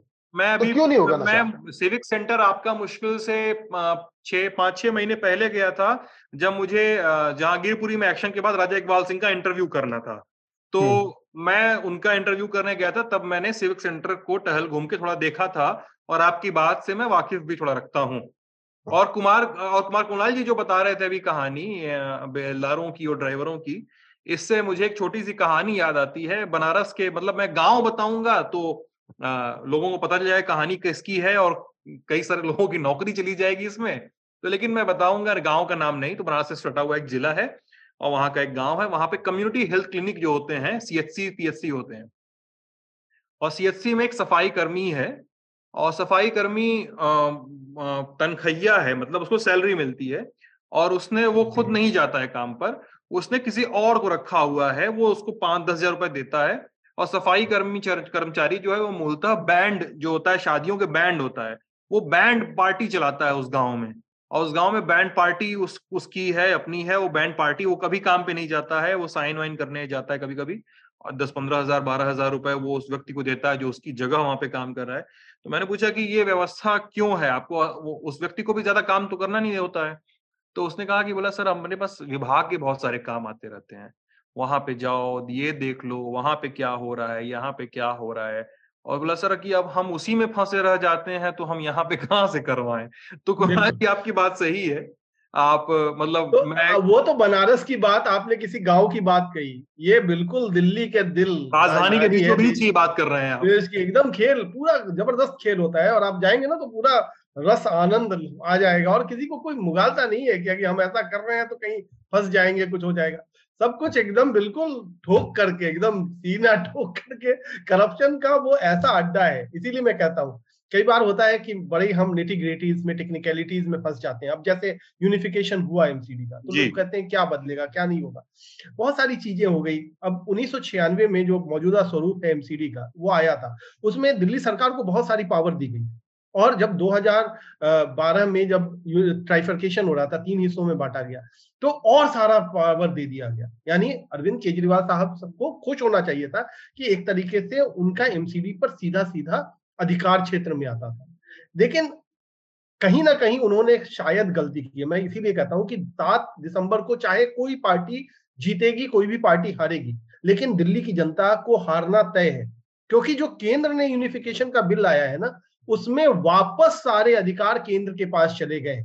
यानी अगर आम आदमी पार्टी की भी सत्ता चली आती है एमसीडी में तो केंद्र सरकार अभी सिर्फ़ दिल्ली सरकार कहती है ना कि हमें केंद्र परेशान करता है। हाँ तो वहाँ वो भी टसल शुरू हो जाएगा एक और पैरेलल टसल बिल्कुल बिल्कुल तो केंद्र बनाम दिल्ली बनाम एमसीडी ये चलता रहेगा। और अगर बीजेपी की सत्ता आती है तो फिर तो दिल्ली सरकार के थ्रू ही जाना है तो वहाँ पर जो मौजूदा सिस्टम है वो बना ही रहेगा। मौजूदा सिस्टम फिर खत्म होगा ही नहीं। जो बीजेपी की सत्ता अभी चल रही तो फिर मौजूदा सिस्टम में रच बस गए सब लोग कह रहे हैं कि अरे चलो ठीक है, चौथी बार भी जीत गए तो कौन सा ही भलाई कर देना है। तो जो भी नतीजे हों सात दिसंबर को, हारना दिल्ली की जनता को है वही तय है। इसके बाद स्थितियाँ और खराब होने वाली यूनिफिकेशन से बहुत ज़्यादा फ़ायदा होगा। ये मुझे लगता नहीं है, ये मुझे लगता है कि एक रिग्रेसिव कदम है प्रोग्रेसिव कदम नहीं है। जब हर जगह बात होती है कि डिसेंट्रलाइज कर दिया जाए पावर को, उसमें आप सेंट्रलाइज पावर कर रहे हैं तो ये कहीं से भी प्रोग्रेसिव मुझे नहीं दिखाई पड़ता, ये एक रिग्रेसिव कदम है और इससे बहुत ज़्यादा जनता को फ़ायदा नहीं होगा। डिलिमिटेशन में भी बहुत सारी गड़बड़ी, बहुत सारी गड़बड़ियाँ हैं जिसको लेकर के इसके जो आफ्टर इफ़ेक्ट हैं इस इलेक्शन के, वो बहुत दिनों तक हमको देखने के लिए जी। नेता नगरी में वक्त हो चला है छोटे से पॉज का और पॉज के बाद हम चलते हैं अपने अगले सेक्शन की ओर बातें करेंगे बहुत सारी। आप बने रहिएगा। तो नेता नगरी के इस सेक्शन का नाम है फुर्सत की सलाह जहाँ पे हम क्या लिख रहे हैं क्या पढ़ रहे हैं इन सब पे बातचीत कर रहे हैं। आ, क्या लिख रहे हैं तो वो बड़ा कठिन सवाल हो जाता है क्या पढ़ रहे हैं और क्या देख रहे हैं ये सवाल का जवाब देना। कभी कभी थोड़ा आसान हो जाता है कभी कभी थोड़ा हफ़्ता प्रोडक्टिव गुजरता है। अड्डा, ललन टॉप अड्डा, जिसपे आप सब लोग आए, हम लोग कितनी बार शुक्रिया अदा करें आपका कि आप सब लोग आए, इतना प्यार दिया आप लोगों ने। उसकी व्यस्तताओं के बीच पढ़ना लिखना थोड़ा कम होता रहा फिर भी कुछ किताबें उठ गई, कुछ सीरीज़ और कुछ ओटीटीज खुल गए, जिससे हमने रास्ता तय किया कि यार इतना तो कर ही सकते हैं।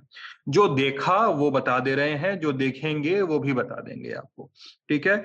हमने देखना शुरू किया, बहुत दिनों से था कि यार देखेंगे देखेंगे, लेकिन नेटफ्लिक्स पे एक सीरीज़ है मैनिफेस्ट एक हवाई जहाज़ है जो गायब हो जाता है। लोगों को पता ही नहीं चलता है जो हवाई जहाज़ में बैठे हैं कि हवाई जहाज़ गायब हो गया। उतरता है तो वहाँ पे ज़मीन वाले लोग बोलते हैं कि भैया तुम दो घंटे की उड़ान नहीं करके आए हो तुम पाँच साल तक गायब थे। और उसके बाद वो एक सुपर नेचुरल इवेंट्स का एक शुरू होता है पूरा एक शराजा।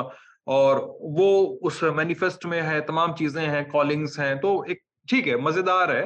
आ, बहुत अच्छा नहीं है बहुत भयानक नहीं लेकिन देख रहा हूँ इसलिए बता दिया।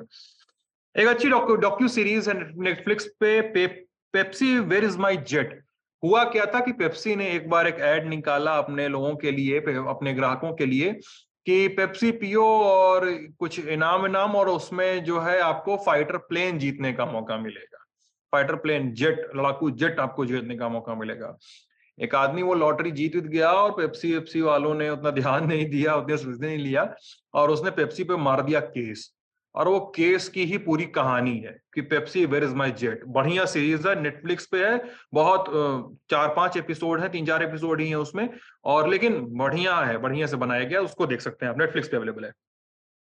आ, मैं एक सीरीज़ अभी देख रहा हूँ वो सोनी लिव पे है उसका नाम है तनाव। उसका अंग्रेज़ी जिसका जिसका अंग्रे, जिस सीरीज़ का एडेप्टेशन है वो फौदा करके उस सीरीज़ का नाम है वो नेटफ्लिक्स पे अवेलेबल है। ये तनाव है। तनाव सुधीर मिश्रा ने बनाई है और वही हज़ारों ख्वाहिशें ऐसी वाले सुधीर मिश्रा। और ये तनाव जो है सोनी लिव पे अवेलेबल है उसका हिंदी अडेप्टेशन है। ये आ, कश्मीर में इंटेलिजेंस और फोर्सेस उनकी दिक्कतों पर केंद्रित है ये सीरीज़ तो ये भी आप देख सकते हैं। इसके अलावा नेटफ्लिक्स पे एक मूवी रिलीज़ हुई है मोनिका ओ माई डार्लिंग।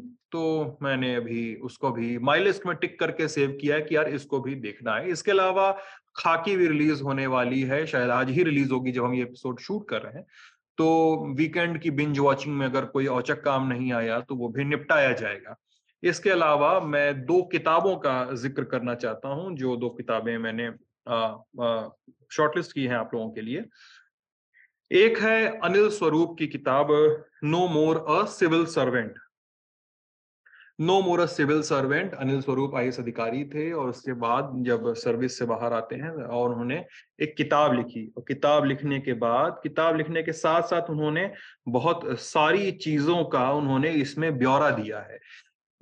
आई अधिकारियों के बारे में मिथ क्या हैं, उनके बारे में कहानियाँ क्या हैं, अपने बैच के अधिकारियों के बारे में जो कहानियाँ वो बताना चाहते हैं, उसके बारे में इस किताब में बताते हैं। और अपने काम के बारे में जिस जिस जिस संगठन की वो नींव रखते हैं, उसके बारे में भी बताते हैं। No more a civil servant unique publisher द्वारा छापी गई है। दाम इसका है छह सौ रुपए। और इसके अलावा ये दूसरी किताब मेरे पास आ गई है, और अभी वो जल्दी ही दो चार दिनों में ऑनलाइन बिक्री के लिए सामने आ जाएगी, जिसका नाम है किताब का नाम है, कीड़ा जड़ी, अनिल यादव। हिंदी के पत्रकार रहे हैं लंबे समय तक, अब लिखते हैं, पत्रकारिता भी करते हैं, मौका मिलने पे लिखते हैं, हमारे मित्र हैं, हम और उनकी कुछ किताबें जो हैं, बहुत बहस्तलब और बहुत ज़्यादा पढ़ी गई हैं, जिनमें एक किताब का नाम है ट्रेवलॉग है, वह भी कोई देश है महाराज, एक किताब का नाम है नगर वधु अखबार नहीं पढ़ती, एक किताब का नाम है, जिनके लेखों का संग्रह है, सोनम गुप्ता बेवफा है और एक उनकी का, पतली कहानी की किताब है, एक ही कहानी की किताब है, उसका नाम है गौ सेवक।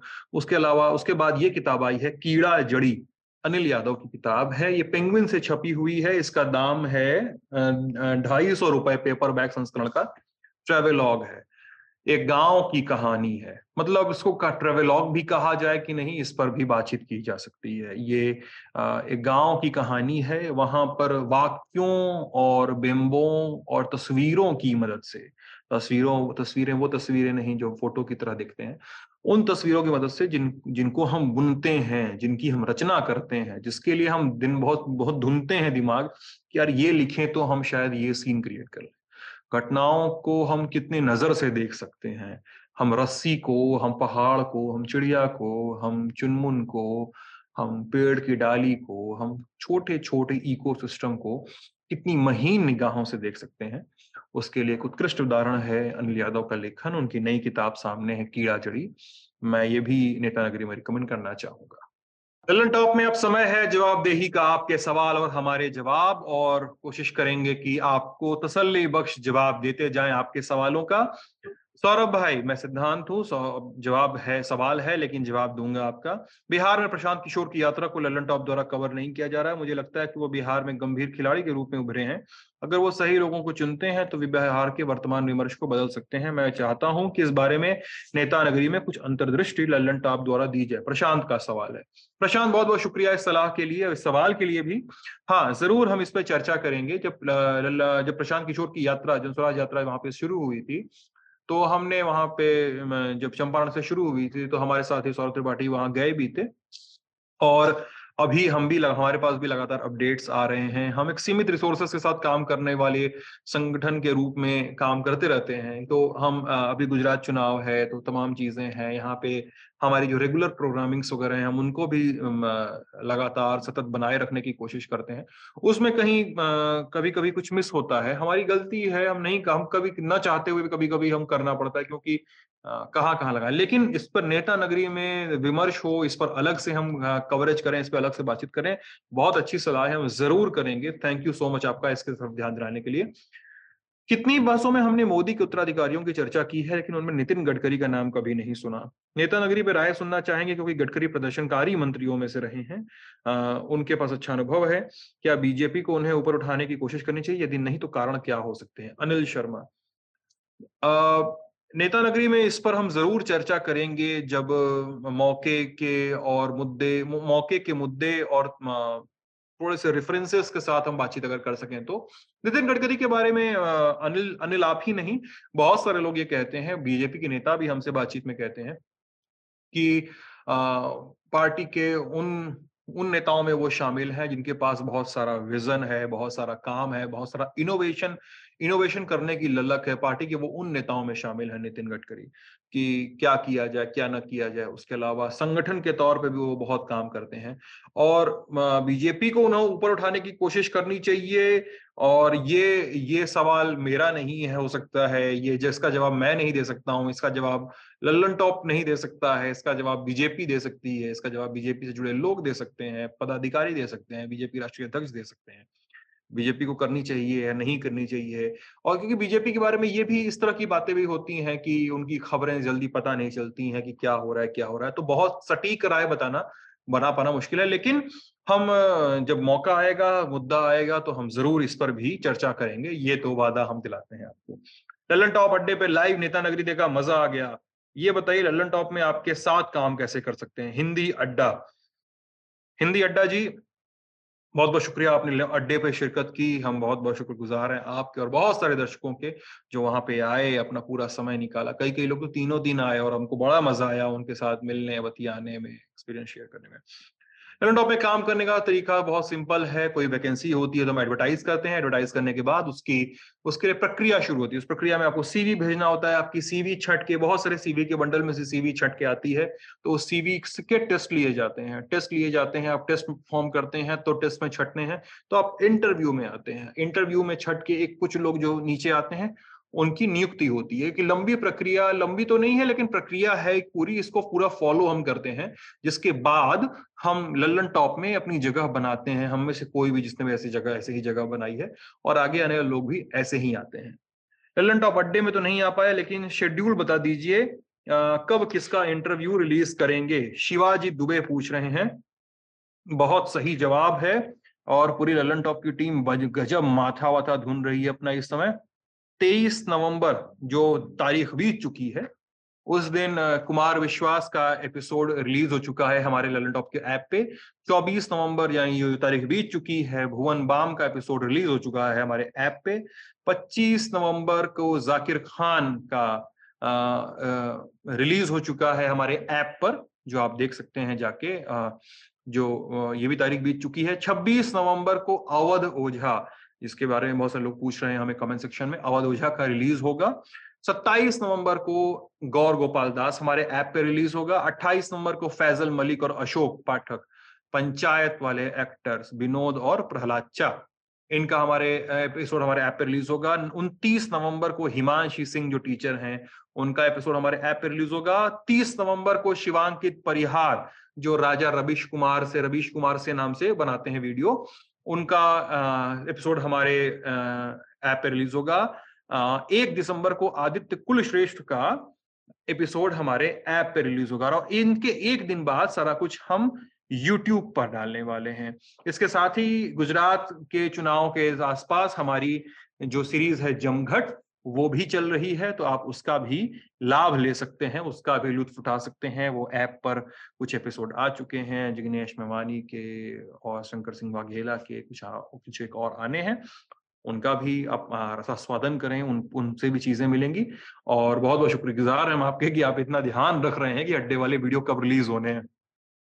आखिरी सवाल है, गौरव घोष का कि सर प्लीज़ मगध यूनिवर्सिटी पर एक वीडियो बनाइए, आपसे कुछ आस है, नहीं तो सुपॉल नेशनल मीडिया को सही दिखता कहाँ है? सिर्फ़ नेता लोगों के पीछे पड़े रहते हैं। गौरव घोष, गौरव, ये सवाल आपका ही और बहुत सारे लोगों का है कि हमें मगध यूनिवर्सिटी पे वीडियो बनाना चाहिए। खान साहब जब हमारे न्यूज़ रूम में आए थे तो उन्होंने भी काफ़ी चैलेंजिंग तरीके से मगध यूनिवर्सिटी पे बातचीत की थी कि इस पे आपको ज़रूर बात करनी चाहिए, हम सभी को करना चाहिए। एकदम हम भी करेंगे और वीडियो नहीं बनाएँगे, हम मगध यूनिवर्सिटी विज़िट करेंगे, ये मेरा वादा है कम से कम कि हम मगध यूनिवर्सिटी आएँगे। हम वहाँ पर मिलेंगे हम हर एक जवाब देह व्यक्ति से बात करेंगे सवाल पूछेंगे आपके हिस्से के और आपके सामने जवाब लेकर आएँगे। तो ये था इस हफ़्ते का नेता नगरी। कैसा लगा आपको? क्या सोचा? क्या क्या सुना? क्या क्या शिकायत है मुझसे सौरभ से हमारे गेस्ट से हमारी फाइंडिंग से हमारे बोलने हमारे समझने हमारे सोचने से? सब बताइए क्या सुधार चाहते हैं क्या सवाल चाहते हैं सब लिख भेजिए। ये हमारे जो प्रोड्यूसर साहब हैं शिवेंद्र जी और गौरव जी ये लोग बोलते हैं हमसे आके हम लोगों से कि लोग सवाल नहीं पूछते हैं तो इनको थोड़ा सा चैलेंज दीजिए सवाल पूछिए वो सवाल हम लेकर आएँगे नेता नगरी में आप सभी के लिए। अपना ख्याल में रखिएगा नेता नगरी पे मिलेंगे अगले हफ़्ते। बहुत बहुत शुक्रिया। बाजा कुछ लल्लन टॉप सुनते हैं।